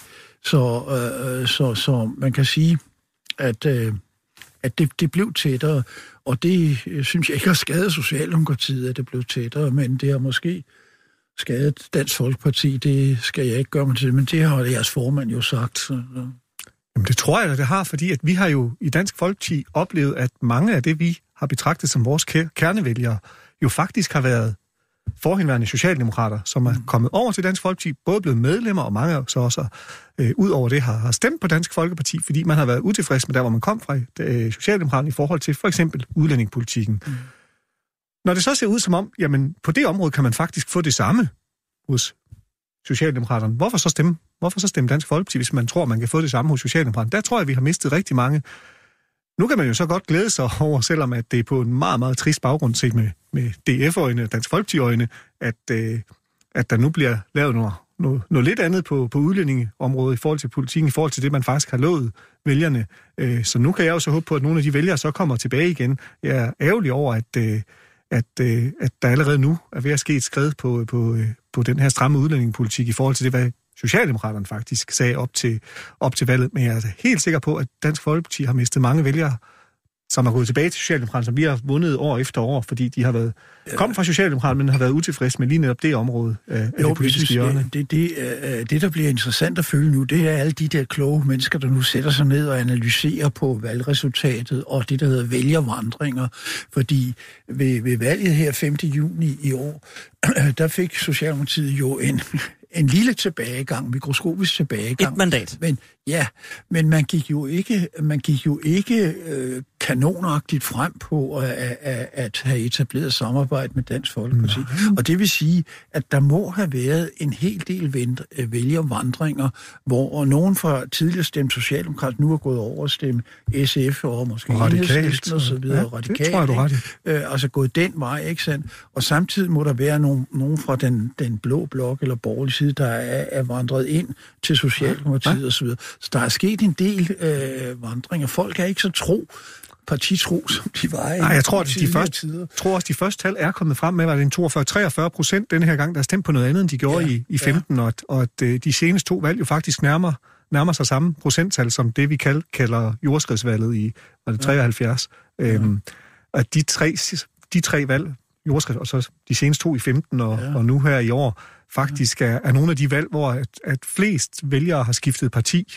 I forhold til, hvad de stemte for i gang. Og jeg er sikker på, at der Venstre, eller at Socialdemokraterne har mistet ret mange vælgere fra 15 valg til 19 valg, som nu stemmer på de radikale ja, og SF ja. og måske enhedslisten, og så har de så fået en hel del andre fra, fra Dansk Folkeparti. Jo, men senest ligger der også en undersøgelse på, på øh, de, var det 18 til 25 ja, ja, år, så jeg godt de, i går. Øh, de stemmer, ikke sandt? Ja. Og ganske interessante, ikke oplevende tal, men også interessante tal, ikke sandt? Hvor, jo, som viser, at de, at de store partier jo ikke ja, de, ville have kronet i dag. Det var, det var nej. altså, for eksempel ville Stram Kurs være kommet ind. Ja. LA ville have haft et bedre valg. Ja, øh, ja. Hvis, hvis det kun var de unge. Ja, præcis. 18 til 24. Til 25 ja. Stemmer mere sådan, øh, ja. hvad skal man sige, yderligt. Ja, det var det. Okay. Jeg tror også, vi har nogen. Jeg vil sige, jeg har hele tiden betragtet 2015 som et jordskredsvalg. Ja. Og jeg sagde, at jeg gjorde det ovenikøbet før valget, men det er så for mere for det hjemlige, ikke? men altså også for de politikere, jeg snakkede med. Jeg sagde, at der er et eller andet, der foregår. Det passede jo også. DF fik jo det der kanonvalg, som jeg alligevel betragter mm. som lidt jordskredsagtigt mm-hmm. i, i 15. Ikke? Mm. Så der er simpelthen bare store vælgervandringer. Ja. Og vi ved jo også, at folk jo ikke er partitrofaste. Og hvorfor skulle de sådan set også være det? Altså, de er jo ikke medlemmer medlemstallene er jo ikke dramatisk øh, høje i, hos de enkelte partier, vel? Så, øh, jeg tror, jeg, det er lidt, jeg synes også, det er lidt svært at sige. Jeg tror, det var dårligt for DF. Muligvis var det godt for Socialdemokratiet. Det er svært at vurdere. Ja. Men, men den kølige, for ikke at sige kyniske, den kølige, øh, hvad kan man kalde det, tanke hos Socialdemokratiet har vel været, de bliver inden for blokken. Altså, Ja. dem vi mister, dem får så enhedslisten SF. Ja. Enhedslisten fik jo i øvrigt forbavsende dårligt valg, Ja, det når det kommer faktisk. til stykket. Ja, Alle ja. havde jo spået, Ja, at de ville ja. få et rigtig godt valg og blive det største. Ikke? Ja. Det var i virkeligheden SF og Radikale, Mm, som er regeringsbærende, skal vi huske. Mm. På godt og ondt, ikke? Men, mm. øh, det er jo der også- fik et godt valg. Ja, det jo også kendetegnet, at Socialdemokratiet, vi fik jo et, et ikke så godt valgresultat i de store byer. Ja, ja. Altså Ja. København, og der gik vi jo tilbage simpelthen, ikke? Og det er... Jo, men det tror jeg er et udtryk for, at øh, de gik til nogle af os andre. Altså Ja, nogle ja, af de tror, andre, ikke? ja, ja, det er klart. Og på den måde kan man så sige, at strategien var rigtig. Jeg synes jo ikke om politikken altid, men det er så noget andet. Ja, Jeg, vil ikke, jeg blander mig jo ikke i andre partier. nej. Det må, vi, det må vi ellers godt her i programmet. Men, men, men, Men du vil gerne blande dig i Israel. men, men Nej, Nej, jeg Men- men, men- har men bare en holdning til det. det er fair og nok, jeg Lone. synes, at man Ja. skal være opmærksom på, hvad der foregår lige nu. og det gør Øh. vi, og det gør vi, Lone, men jeg, men jeg, Ja, ja, det vi åbner den ikke der sagde det. Ja, jeg Vi ved det åbner godt, jeg den ved det ikke godt. Ingen bærer skylden her, kun formanden. Ja. Øh, men det jeg bare lige vil, vil løbe forbi, Han det så er... ikke påtage sig den. Det kan du tro. Oftest på bagkant. Men øh, det vil, jeg bare lige vil runde ved, det er, at Christian Tulsendal i forhold til det her tætte samarbejde med Socialdemokraterne selv sagde, øh, og det er måske, hvad skal man sige, lidt en udglatning, kan man måske også øh, kalde det, men måske har han også en pointe. Øh, for han siger, at det blev for høj grad en iscenesættelse. Altså, det blev sådan øh, ydre rammer med, at de skulle mødes, og der var et, det her interview, og det blev lagt ud på video, og det ene og det andet, og, og mødet i cirkusbygningen, og 3F og alt muligt mærkeligt, men som man selv siger, der er ikke nogen af dem, jeg taler med, som kan huske, hvad vi diskuterede i cirkusbygningen. Der kan jeg da næsten også sige, jeg var der, jeg, jeg kan jeg nærmest heller ikke huske. Nej, nej, men der, der var en quiz, og der var alt muligt, halløj, ikke? Men, men, men har han ikke måske ret i, der skal være mindre iscenesættelse og mere politik? Det er selvfølgelig også lidt en udglatning at sige, nå jamen, altså, mm, mm, mm, nu, skal vi, nu skal vi tale politik igen, men han gik jo ind i det med åbne øjne. Men Lone Dybkjær, det er vel også rigtigt nok, at alle de her taktiske overvejelser, vi har set det tusind gange, Lars Barfod og, og Vestager stiller sig sammen, og så, så ligner det sådan et eller andet, nå, vi har et eller andet her, det gik galt. Alle de her sådan, hvis man tænker i sådan nogle smarte konstruktioner, eller det her vil måske et eller andet. Altså i virkeligheden er det vel en understregning af, fremlægge en politik, og så tager vi den derfra. Ja, det er vi jo det første til at sige. Jeg kan høre, at du ikke har været til vores landsmøde, ikke? Eller Nå, men jeg, så nævner, jeg, så nævner jeg bare, så nævner jeg bare Vestager og, og, og Barfod, der stod ude på en badebro i en valgkamp og sagde, nu har Ja, vi lavet en altså- eller anden alliance, ikke? Selvfølgelig laver du indimellem nogle stunts. Det har ja. vi også gjort. Men det, der er afgørende, er jo selvfølgelig, at når du går ind på den politiske scene, så taler du politik og ikke taktik. Mhm. Og det er jo sådan set også det, vi førte valgkamp på. Ikke? Nu handler det, sætter om, at vi handler om at løse de virkelige problemer med virkelige, med virkelige redskaber. Ikke? Altså, og, og det er vigtigt, tror jeg. Og jeg tror, man skal jo aldrig tage patent på folket, men, men det jeg oplever er, at mange mennesker, de er, de kan ikke holde det ud. De kan ikke holde valgkampen ud. De kan ikke holde partilederrunderne ud. De kan ikke holde noget ud af det, hvor folk bare mere eller mindre står og slår hinanden i hovedet, eller finder på en eller anden kanin, eller hvad det nu hed i gamle dage, ikke? som er det Akkersen var ekspert i. Så jeg tror, at mange gerne vil have noget ordentlig politik. Spørgsmålet er så, hvordan man kan formidle det på en måde, så folk ligesom føler, at de deltager i det. Mm-hmm. Men så lad os øh, tage øh, fejl nummer tre. Det lyder så voldsomt, men altså, der, han har jo selv sagt det. For det er jo også altså, virkelig interessant, og den tror jeg også, øh, den tråd kan man, øh, kan man i hvert fald trække til venstre. Det tror jeg, at de selv har, har erfaret. Nemlig for dårlig kontakt til baglandet. Mm-hmm. Christian Tulsendal siger simpelthen, at, at øh, bindeledet mellem øh, de helt almindelige tillidsrepræsentanter ude i landet, øh, DF'erne ude i kommunerne osv., og så Christiansborg, det, det, der, der var ikke lydhørhed nok. Morten Marinus, har han ret i det? Ja, men jeg synes jo stadigvæk, at vi faktisk har været gode på det. Det har jo så bare ikke været gode nok. Og det viser det også, det de siger i baglandet, når både dem, jeg har talt med, de tillidsfolk, jeg kender i, i de kreds, jeg nu begiver mig i, i, mm. i både Aalborg og, og Jammerbugt og, og, og Nordjylland generelt, øhm, så er det klart, at de godt ville have haft noget mere kontakt med partiledelsen, fordi jeg er sikker på, at hvis du spørger dem, om de havde kontakt til de menige folketingsmedlemmer, så vil de sige, at det havde de. Øh, Og jeg, jeg, tror også, han mener ledelsen, ja. Altså der, hvor beslutningerne bliver truffet, ikke? Jo, jo. Vi andre kan så også have indflydelse på de beslutninger, men det er jo klart nok, at, øh, at, at, at hvis man kun ser formanden en gang om året, hvis han er på sådan en landsturné, så synes baglandet Og det har de jo så ikke gjort, at, at det har været nok, og det ikke har været nok kontakt mm. i forhold til de enkelte lokalforeninger eller medlemsarrangementer og så videre, at, øh, at man måske øh, har savnet lidt mere direkte kontakt og noget oftere hyppigere kontakt i forhold til, til, til ledelsen.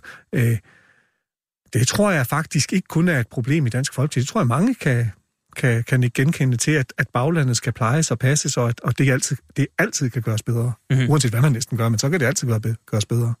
Jo, men netop sige, at når man er et topstyret parti, og det vil jeg altså tillade mig at sige, I har været, også af historiske grunde, det tror jeg heller ikke, I har lagt skjul på, øh, så bliver det jo vigtigt at se toppen.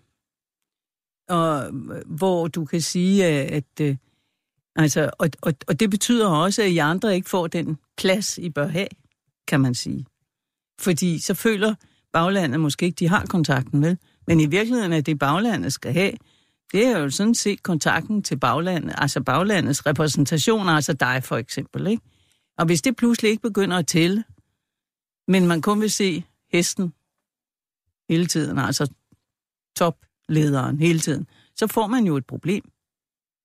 Jo, og så er der jo også det med det, at, øh, at når også, ja nu er jeg så forhenværende, men øh, de menige folketingsmedlemmer bringer noget videre til folketingsgruppen, og også dermed også ledelsen, at baglandet måske ikke tror, at der sker noget, fordi vi har jo, og det synes jeg jo er sundt, og det er noget af det, jeg er rigtig glad for i Dansk Folkeparti, at når vi holder gruppemøder, eller holdt gruppemøder, og var inde i rum, så havde vi lov til at være uenige alt det vilde, mm. og jeg kan love dig for, at der blev talt på kryds og tværs, og man var ikke altid enige, og det er vist også kommet frem allerede i pressen. Nu sidder vi i Radio 24-7, der var vist bestemt heller ikke enighed. nogen enkelte mente noget, nogle enkelte mente noget andet, og, og, øh, og så var vi nogen, der skulle, øh, skulle, skulle finde en middelvej i forhold til det. Og sådan var der jo alt mulig politik, hvor at man inde på grupperummet kunne, øh, kunne øh, fortælle, hvad, hvad baglandet mente, og at man derinde var uenige om, om, men når man gik ud af døren, så havde man altså en fælles forståelse, en fælles linje. Men øh, så topstyrer vi altså heller ikke, at vi ikke må sige vores mening, og heller ikke bringe, bringe dagsordenen videre fra baglandet.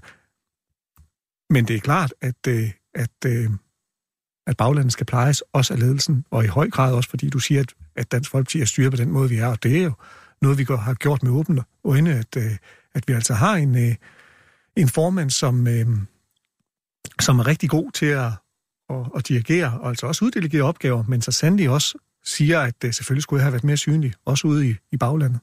Men, men hvem, hvem, altså skåret helt ind til benet, om man så må sige, hvem er det, der dikterer politikken i et parti? Er det, den, er det, den, er det en, en lille ledelse, der, der Nej, sender signaler ned, eller er det baglandet, der sender nogle signaler op? Jeg tror, det går, helt... det går, jeg tror, det går begge veje. Det, det går virkelig Men er det, så, er det der, det går i kage så? Fordi det, det, altså, hvis det går begge veje, så bliver det jo sådan lidt...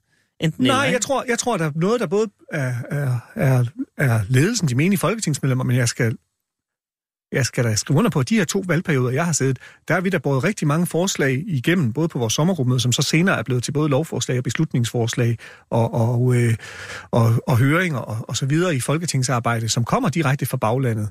Så på den måde, så har baglandet altså også en hel del at skulle have sagt, også i et topstyret parti som Dansk Folkeparti. Øh, og det kan da godt ske, at der sidder nogen rundt omkring, der synes, at man skulle gøre endnu mere ud af det.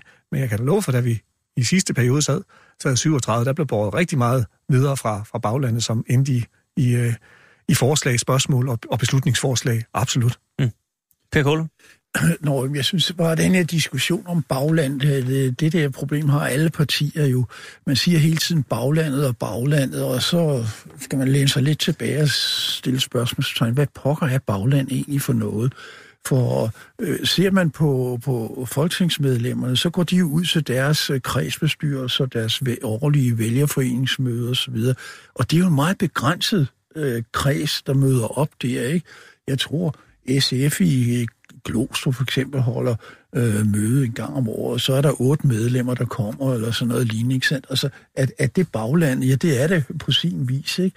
Men, øh, øh, men, men samtidig så har man hele den der informationsstrøm, der går, og så Christian Tusinddal har jo været i fjernsynet utallige gange, ikke sandt? Og, og, og, og, er jo meget bredt ude, ikke sandt? Og, og der sidder øh, folk jo hjemme foran fjernsynsskærmen og, og, og, og ser og så videre, ikke sandt?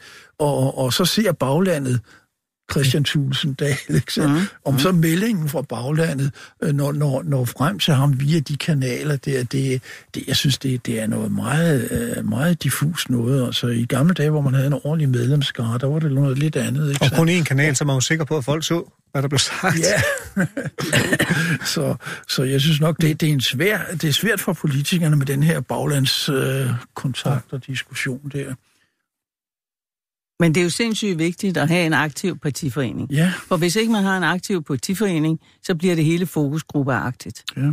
Og det, er, og det er et problem selvfølgelig, at der ikke er flere medlemmer i et parti, men så må man jo altså prøve at handle efter det. Sådan at man faktisk har en fornemmelse af, hvad vil, ja, hvad vil de, altså medlemmerne skal spille en rolle, det gør de i vores parti i hvert fald. Og, og, og det er jo afgørende vigtigt, fordi ellers så får du øh, pengene, der dirigerer det hele, eller mm. fokusgrupper, der dirigerer det hele. Øh, så så øh, det aktive medlemsdemokrati er vigtigt. Så skal man også huske på, at det er jo faktisk dem, der bestemmer, hvem der bliver folketingskandidater og dermed folketingsmedlemmer. Mhm. Og det er ikke alle mulige andre. Men hvis ikke man styrker den side, og virkelig påpeger hele tiden, at man skal sige tak til dem, der er medlemmer, for det er dem, der udgør det repræsentative demokrati i realiteten. Men der har vi jo så også set, og det er jo også en større diskussion, men altså der har vi jo også set, at, at det du siger, Lone, med, at, at det, er, det er baglandet og, og kredsene derude, der bestemmer, hvem øh, der bliver stillet op. og Sådan noget. Det er jo også stort set rigtigt, men vi ser jo en gang imellem, kan jeg lige nævne Mette Frederiksen, som øh, pludselig øh, tænker, jeg vil faktisk godt stille op i Aalborg. Og der sidder så en øh, mand, der hedder Morten Ryum, som har brugt en del tid på at, at, at blive kandidat derop. Øh, en ung, øh, jeg tror han er guldlægger eller sådan noget, den dur. Han passer lige i profilen, men altså, så kommer chefen. Hun vil gerne have den valgkreds. Så er der simpelthen ikke noget at rafle om. Nej. Men og, det og, og, så, så, så det er jo også sådan, det... mere bestemmer baglandet så heller ikke. Nej, nej, men det, det er jo klart, det er hvem, der melder sig. Det ser vi da også i vores parti, ikke? Mm. Jo. Altså, hvis der pludselig er en, der melder sig, kan det forrykke hele, forrykke hele billedet.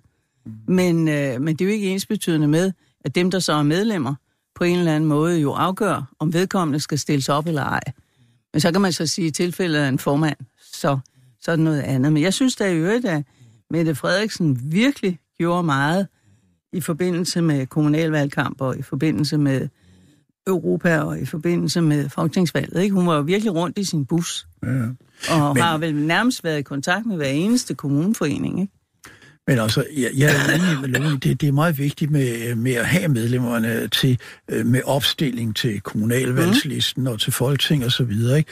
Men, øh, men bare et lille taleksempel.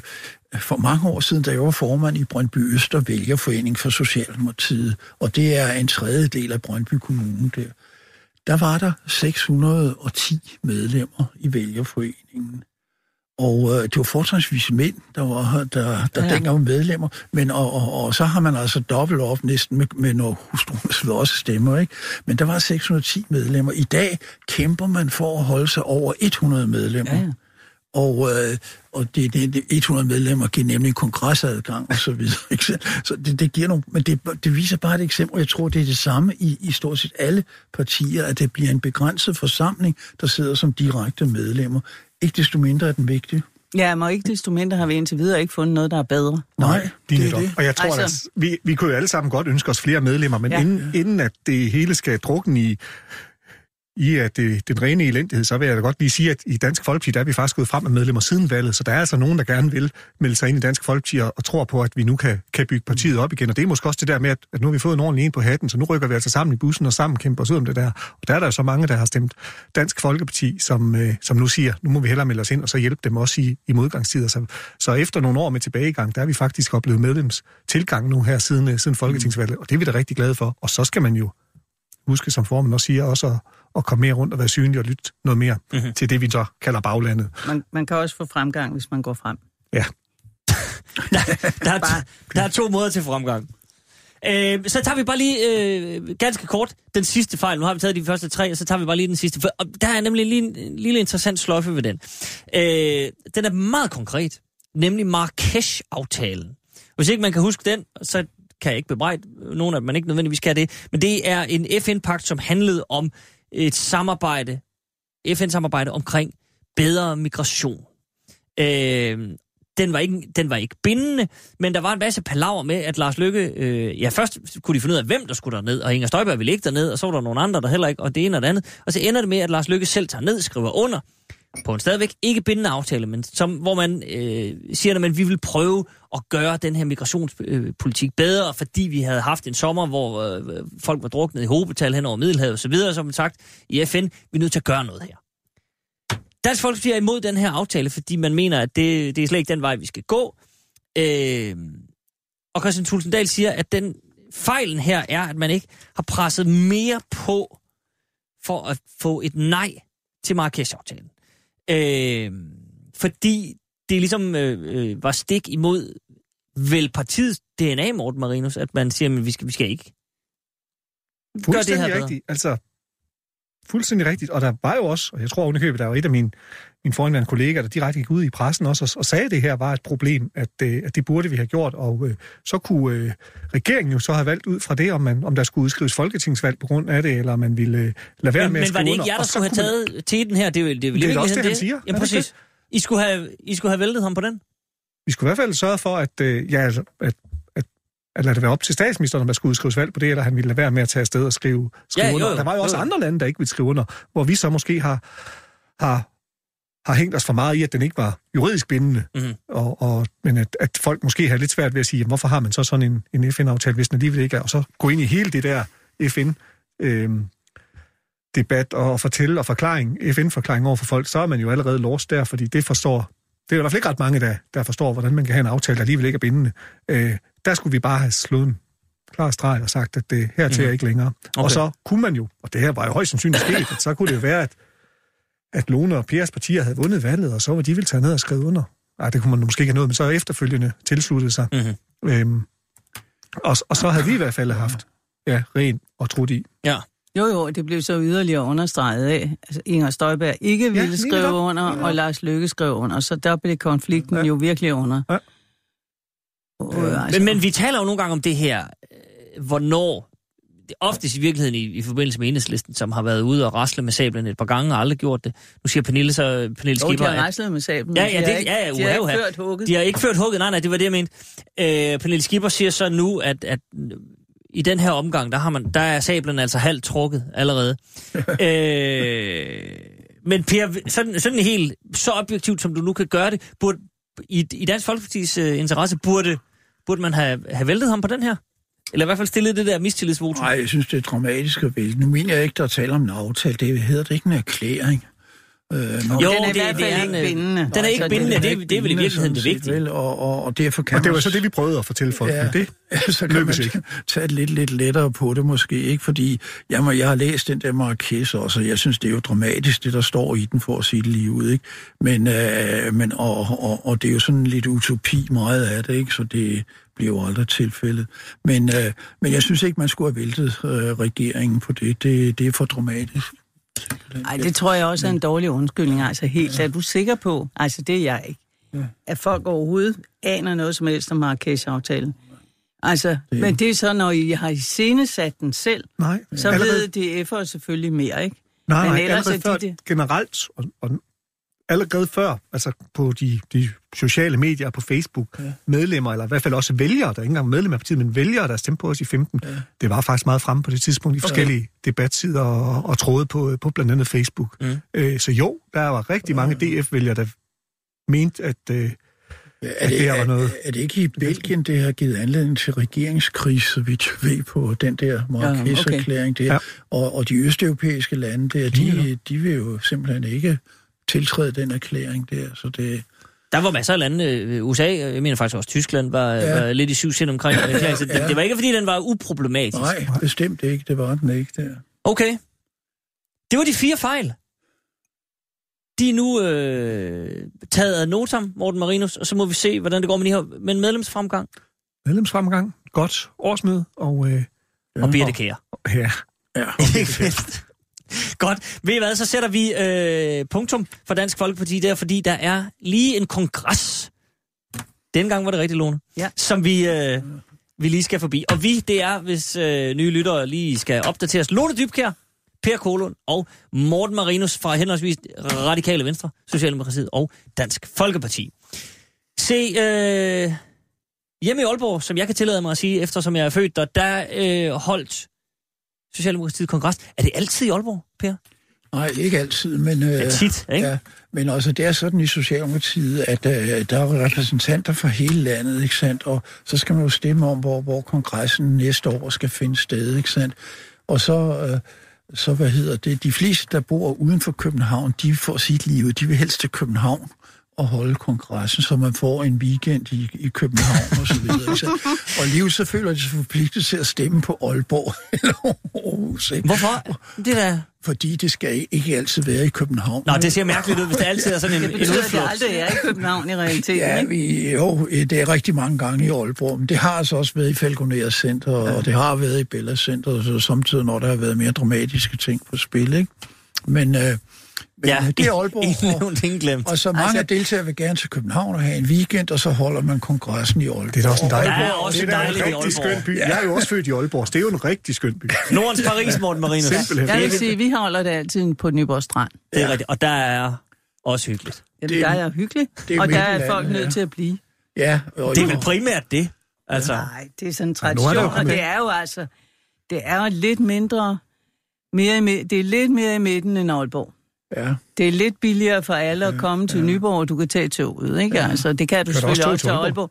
Jo, jo, Jo, jo, men det tager længere tid for lang nogen, det er klar over. Det tager lang tid. Men Jamen, nu det er er- klart, for dem i Jyll- Nordjylland, der er det en fordel med Aalborg. Men vi har sådan sagt, at, at Fyn er sådan set det bedste sted at holde det, ikke? Men nu er vores kongres jo så, så stor, så jeg tror ikke, vi kan være på Nyborg Strand. Altså, Så. det, det har vi jo... Et, øh, godt, nå. så er stemningen ved at blive lige lovlig frisk. 700, og I havde 1000. Jo, jo, men Dansk 700. Folkeparti, Dansk Folkeparti, nu har vi jo holdt årsmøde i mange, mange, mange år i, i Herning. Før det var vi jo også først fire år i Vissenbjerg, så fire år i Vejle og fire år i Odense, og nu en 10-11-12 år i Herning. Men vi vender altså tilbage til Odense næste år. Det blev jo offentliggjort her i søndags, at, øh, at Dansk Folkeparti Okay. holder årsmøde i, i Odense. Jeg tror dog, at weekenden er rykket en enkelt gang, så vi ikke lige kommer oven i øh, radikale i Nyborg, men ellers så kunne det da være hyggeligt at være så tæt på hinanden på samme tid. Så kan I sidde der og vinke til Men hinanden. jeg er ikke helt sikker på, at det er, Det er samme weekend. Nu skal I høre, øh, øh, i forhold til geografiske øh, kongresscentre og så videre, så lader vi lige dem ligge og koncentrere os om Socialdemokratiets kongres i Aalborg. Nordens Paris. Øh, Nordens Paris. Det var jo altså en, en nærmest altså koreograferet hyldestfest. Der blev klappet i takt og faner og det hele. Det var en klap kagefest. Der var glæde, men, men der var der, det var der selvfølgelig også grund til, at man havde fået en, øh, en statsminister, ja. øh, regeringsmagten, en etpartiregering, man skal ikke engang lægge arm med alle mulige andre irriterende partier, og det var glædeligt, og, og stemningen var i top. Øh, og Venstre var ved at smadre det hele, så man havde heller ikke nogen, altså der var heller ikke nogen møgssager, fordi det tog Venstre. Så øh, man havde tid til at diskutere nogle ting, men jeg vil alligevel godt vende mere, at det her med, øh, med, med, med den tidlige pension var jo også op at vinde. Mette Frederiksen går på talerstolen og, og siger, ja, nu er det Arnes tur. Og Arne var inviteret og sad der. Og Arne er jo altså manden fra plakaterne, som man gerne vil sende på tidlig pension. Han er bryggeriarbejder, øh, og han er i egen optik, og tror jeg, altså, de fleste vil være enige i, ja. nedslidt. En af dem. Ja. som man sådan set gerne vil sende på pension. Men spørgsmålet er så, er det Arnes tur, Per Kålund? Fordi sådan helt konkret, ja. så ved man det jo faktisk ikke helt endnu. Nej, men altså alle efterlyser noget konkret, og det, det er forståeligt nok. Men, øh, øh, men det er jo så stort et, øh, det er jo så stor en sag, at den, den skal jo øh, gennemarbejdes. Og da den blev fremsat der først på året, øh, der var det jo en politisk tanke, en politisk idé og noget, man vil gennemføre. Og, øh, og, og det, det kræver altså et, et arbejde, og jeg mener arbejde kører øh, for, for han er så fulde pumper, så, så der kommer et resultat ud af det her, men, mm-hmm. men at processen er vanskelig, og, og, og det her med afgrænsningen, fordi det afgørende er jo, at øh, hvis man må, vil på seniorførtidsordning, hvad sikkert er, er, en, er, bliver en udmærket ordning der, så skal man godkendes til at komme til denne her. Og det afgørende ved den nye her er, at man skal have en ret til at kunne gå øh, var tre år tidligere på folkepension end normalt. Det vil sige en differentieret pensionsalder. Og det mener jeg i øvrigt, Dansk Folkeparti hele tiden har talt for, at man burde have en differentieret øh, pensionsalder. Øh, Ja, det har vi jo foreslået siden 6, men har ikke øh, Nej, kommet for- igennem med det, fordi Nej. man ikke har fået de rigtige mekanismer ind i, Ja, til i det, forhold ja. til, hvad, Ja. hvordan man kunne gøre det. Og Ja. derfor blev vi jo også glade, at Socialdemokraterne nu ja. sagde tilbage i vinter, at, at, at, at nu var de med, og nu havde ja. de løsningen. Det ja. venter vi så stadigvæk på. Ja. Og dengang, der så blev forhandlet blandt andet med, med, ja. Med de radikale, der bad vi jo også Socialdemokraterne, eller Dansk Ja. Folkeparti og regeringen bad om, kom nu med jeres ting, yes. og så regner vi det igennem. Vi stiller alt, ja, og jeg føler mig ret alle regnemaskiner til rådighed i forskellige ministerier. Ja, det er jo det. At man skal have hele, er maskiner, man skal have hele maskineriet bagved, ikke? Og, og, og jeg mener i øvrigt, der kører nogle ordninger øh, i, i Holland og andre steder der, som, øh, eller andre lande, som, øh, som til en vis grad imødekommer noget af det her. Det er en vanskelig sag. Der kommer, en, en, øh, der kommer et resultat ud af det, og jeg tror, det bliver et øh, rimelig godt resultat. Og den afgrænsning, den ved jeg så ikke, hvor kommer til at ligge, men jeg synes, at, at øh, det, det bærende skal være det med øh, noget med 40 års øh, arbejdsliv, og det skal være noget med hårdt fysisk arbejde. Jeg synes, i det øjeblik, hvad mange taler om også om det her, det psykiske arbejdsmiljø, det tror jeg så bliver enormt svært, for ikke at sige farligt at lægge ind i, for det er der så meget elastik i, så, så, så det bliver svært at, at, at, at ramme ind, efter min opfattelse. Jeg ved ikke, om det kommer mere, jeg tror det ikke. Mm. Men, øh, men der kommer givet et resultat, og så må vi se, hvor mange der bliver omfattet af en sådan ordning, og der tror jeg nok, mange vil, vil blive skuffet, når man ser øh, antallet, der overhovedet kan komme ind i sådan en ordning her. Men, øh, det Men det er vel også det, det handler om, når Mette Frederiksen stiller sig op og siger, nu er det Arnes tur. Ja. For den der skuffelse er vel uundgåelig. Skal hun ikke være en lille smule mere forsigtig, Per? Om man så må sige. Ja, ja, det er jo godt udtryk. Sådan har jeg altid været. Det er godt. men, øh, men hvad hedder det? Øh, øh, det, det, det er en satsning, det kan vi lige godt øh, øh, se i øjnene. Altså, der er skabt nogle forventninger, og alle de forventninger kan ikke opfyldes, men jeg tror, det bliver et godt resultat, der mm-hmm. kommer ud af det. Okay, Lone Dybkær. Ja, det må man jo håbe for Socialdemokraterne. Ja. Men det, jeg er mest sur over i det her, det er sådan set ikke den holdning. Det synes jeg er fint at have.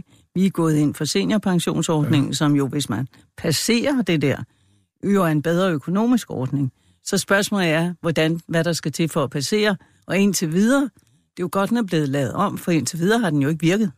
Ganske enkelt. Nej. Det har den ikke. Der er alt for få, det siger man jo også, dem der ja. lavede dem, der er alt for få, der får den. Så åbenbart har kriterierne været for hårde. Det er mm. der ikke tvivl om.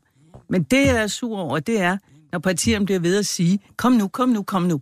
Det her er en kompliceret sag. Det ved ja. alle partier, det er en kompliceret ja. sag. Det er ikke noget, du kan fremlægge på, på tre sekunder, vel? Nej. Eller 100 Eller dage måneder. efter, man har fået, fået regeringsansvaret. Og, og det synes jeg er utåligt at høre på. Simpelthen, fordi det er kompliceret. Alle ved, det er kompliceret. Alle ved, det vil kræve arbejde for at finde en løsning. Og der skal være ro på, ellers bliver det helt katastrofalt. Og jeg synes, det er fint, at man har en vision. Og jeg kan simpelthen ikke holde ud, heller i mit eget parti, hvis man bliver ved med bare at dynge problemer op.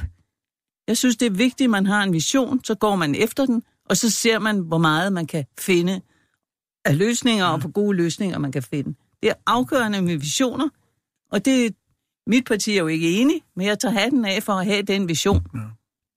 Og så må man så se, om, man kan, om, om, man, om det kan lykkes. Ikke? Men det her med straks nu, og sige, kom nu, kom nu, kom nu, det synes jeg er for ringe. Okay. Ganske enkelt. Se, så der, der er lige en detalje, eller jeg er lige øh, en, en, en hjørne af, et hjørne af den her, øh, den her plan om tidlig tilbagetrækning, som jeg lige vil, øh, vil løbe forbi. Jeg læste en artikel i, øh, hos de glimrende mennesker hos Berlingske, som har gravet lidt i det her. Ja. Og øh, der vil jeg bare lige læse en lille, lille passage op, fordi der har været lidt snak om, om det overhovedet kunne lade sig gøre i forhold til velfærdsforliget. Ja. Øhm, Peter Hummelgaard og, og, og oppositionen har diskuteret lidt frem og tilbage, men kan det, gøre, kan det lade sig gøre, fordi vil det ikke være forlisbrud? Øhm, det er der så blevet spurgt lidt ind til, blandt andet i øh, april, inden Peter Hummelgaard jo ligesom var, var, var øh, trådt til. Og der dukker der et øh, notat op fra Beskæftigelsesministeriet, og det er altså inden Peter Hummelgaard har, har taget over. Og der står der øh, helt klart, at den socialdemokratiske ret til differentieret folkepension ville være i strid med forliget. Øh, Peter Hummelgaard har så bestilt et øh, notat, hvor der står, at det ikke vil være i strid med forliget i det samme ministerium. Så allerede nu bliver det sådan en lille smule øh, øh, spejlet. Altså det samme ministerium er nået frem til to modsatrettede konklusioner.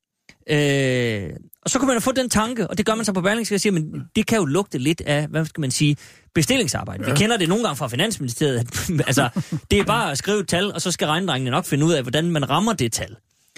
Den tanke kan man så få her, at Peter Hummelgaard går til sit embedsværk og siger, jeg skal bruge et ja til det her.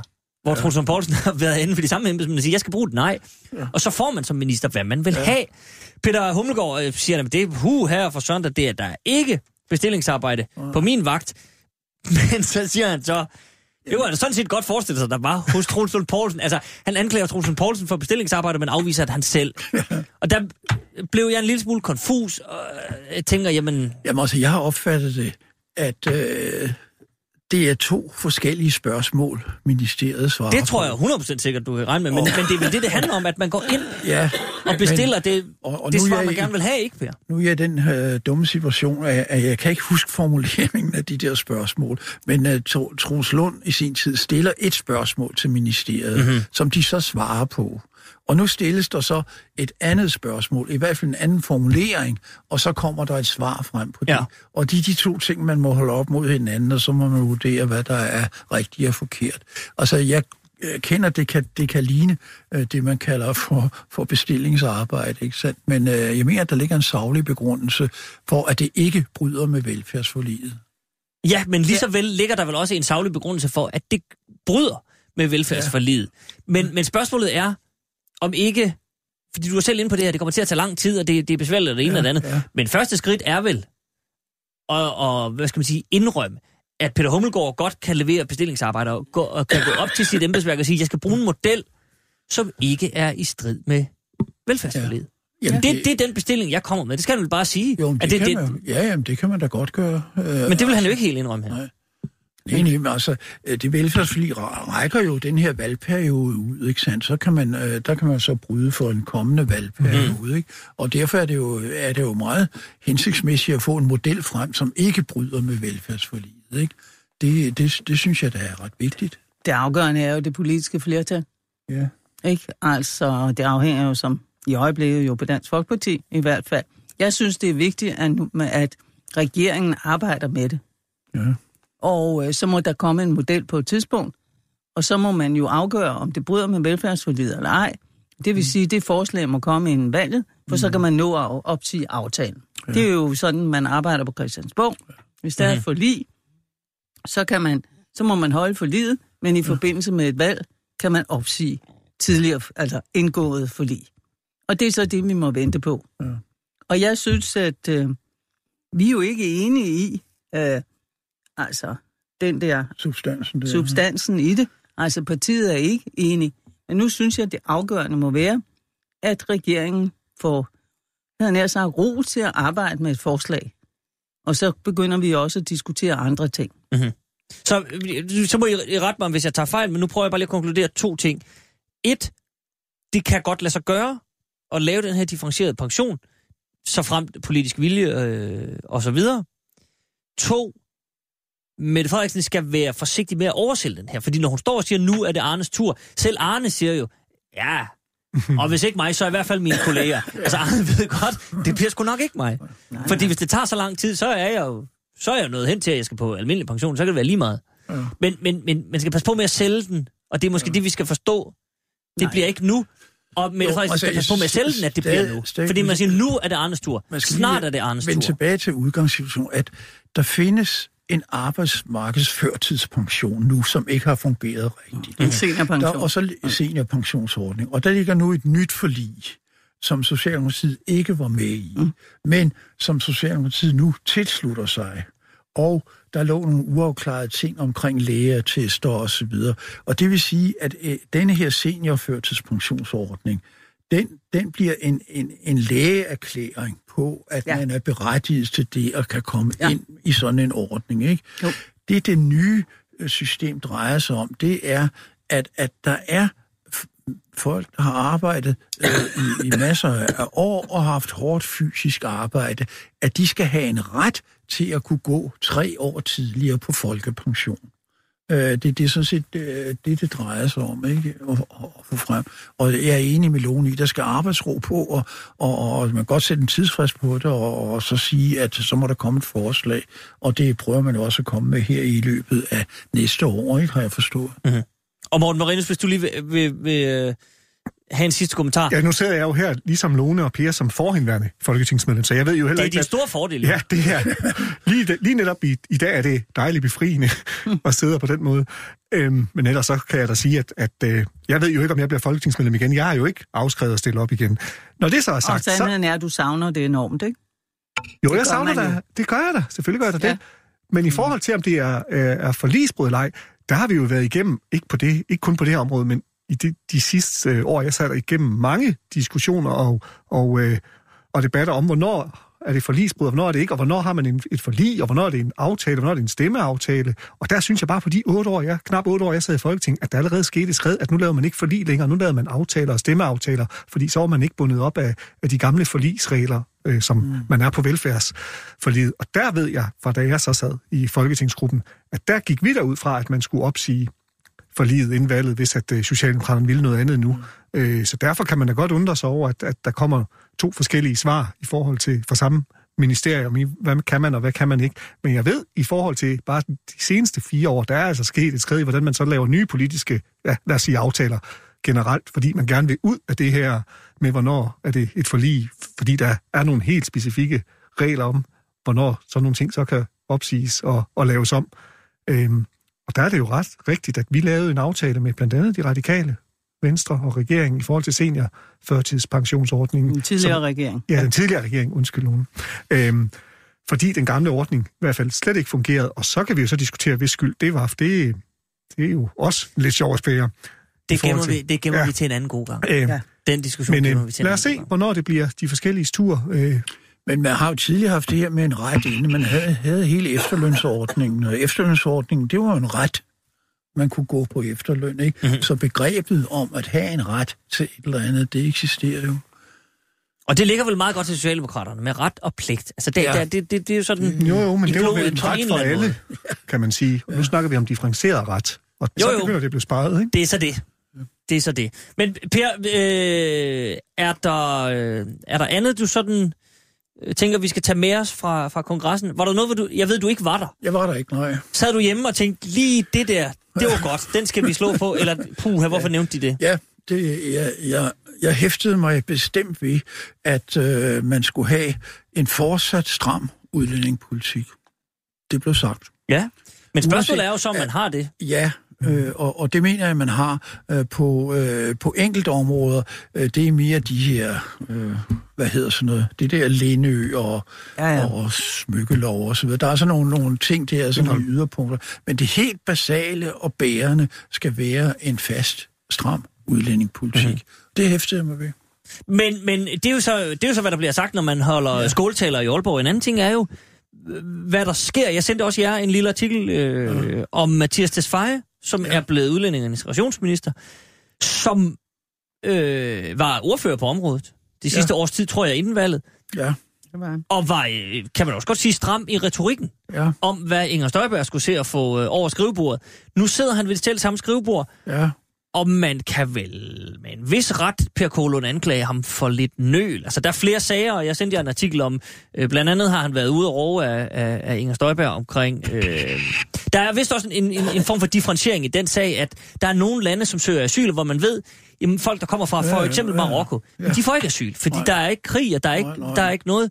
Så der skal man kunne forkorte sagsbehandlingen. Der skal man bare sige, at vi har et stempel, hvor der står Marokko afvist. Bum. Stort set, ikke? ja. Nu, er, Nu sidder han selv med sagen, og han vil Ja. ligesom... Der sker ingenting. Nu gør han ikke noget. Altså, Mathias Tesfaye er jo i modsætning til Mogens Jensen, så er han jo, der ikke blev kulturminister, så er Tesfaye jo blevet valgt til det område, han også beskæftigede sig med, da vi var i opposition. Var det, var det en fejl, Per? Nej, det er ikke for at stå en fejl, fordi Mathias Tesfaye, han ved, han ved rigtig meget om, om, om, om tingene, ikke? Og jo, men Måns Jensen ved da også rigtig meget om kulturområdet. Øh, ja, ja, men øh, det er rigtigt. Men, øh, men altså, jeg har forstået det derhen, at øh, det han, han, han sagde, at Inger Støjberg skulle tage fat i det her, og det, det, det er de her åbenbart, hvad hedder det, åbenbart øh, håbløse asylansøgere, eller hvordan det hedder, ikke? Jeg tror, det, det er sådan noget, det er sådan en OGH-liste, eller sådan noget her, som er åbenlyst grundliste. Åbenbart grundløse. Grundløse. Henvendelser, eller sådan. Det er sådan et eller andet. Og det Den, vil den er sige, lidt... de Ja. kommer fra lande, som ikke har noget beskyttelsesbehov i, i, i forhold til asylansøgere osv. Og, øh, og, og herunder er Marokko nævnt som eksempel, ikke? Ja. hvor øh, Tesfaye siger, at Marokko bør Inger Støjberg sørge for at få på listen, så de bare kan komme igennem en meget lynhurtig asylproces og så sendes hjem, og frem for at det skal gå et, op til et år, Præcis. før der falder Lige en afgørelse. Men hvorfor, Per, gør han så ikke det nu selv? Ja, Talk the talk, og som det man gør siger, han ikke walk nu, the walk, fordi ikke? han er stødt på virkeligheden. Og, øh, og, og, og virkeligheden er, hvad jeg tror egentlig også, han har været klar over dengang, er, at det er ikke ministeren, der kan sætte et land på den liste. Det er Udlændingsstyrelsen, der skal sætte et land på den liste. Og, øh, og, Men ministeren kan vel godt påvirke udlændingsstyrelsen? Ja, I hvert og fald der- sige til dem, nu skal I og der høre. har Tesfaye udtalt i denne sammenhæng, at han går ud fra, at Udlændingsstyrelsen følger området nøje og så videre, ikke sandt?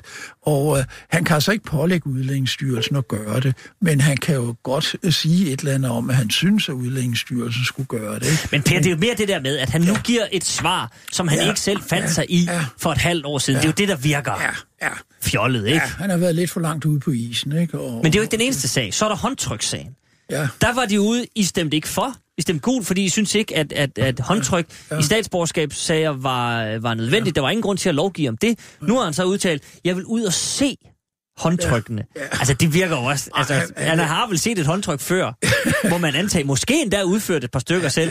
De, de, de, han have virkningen af det over en længere periode, sådan har jeg forstået det. Åh, men At, øh, Per, altså... Ma- Morten Marinus, køber du den? Altså, eller er, der, øh, er, er vi ude i løftebrud, eller dobbeltmoral, eller hvad, hvad, hvad er vi ude i her? Nej, det er vel virkeligheden, at man, og det ser vi jo gang efter gang efter et valg, at man måske skifter, skifter lidt øh, hest i forhold til, hvad man tidligere har sagt efter et valg. Det har vi jo også oplevet, at, øh, at, øh, at blå partier har gjort, når de kom i regering, at man så lige pludselig ikke øh, stemmer, stemmer for, øh, laver lovforslag på områder, man tidligere har, har stemt, eller lavet beslutningsforslag om, mm-hmm. øh, da man var i opposition. Bestemt, nu lyder det som om, at Tesfaye er den eneste, der nogensinde har gjort det. Nej, det, Vi kan nej, nej, jeg siger netop, eksempler, nej, nej, jeg. siger netop, det er han ikke. Præcis, jamen det er det, jeg mener. Ja. Øhm, men jeg synes da, at man skal holde fast. Jeg synes, at det er en god ordning i forhold til håndtrykkene, og, det, og der skal vi da ikke til at ændre det. Og jeg må indrømme, jeg undrer mig over de borgmestre, der nu øh, prøver at og, øh, og, og, ja, lave nogle krusninger på, øh, på vandoverfladen over. At, Det er jo at der blandt andet øh, nogle af, jeg vil lige sige, Pers... det er både socialdemokrater og Øh, venstreborgmester, øh, ja. der, der Men men det med håndtryk har vel ikke noget med en stram udlændingepolitik at gøre? Nej.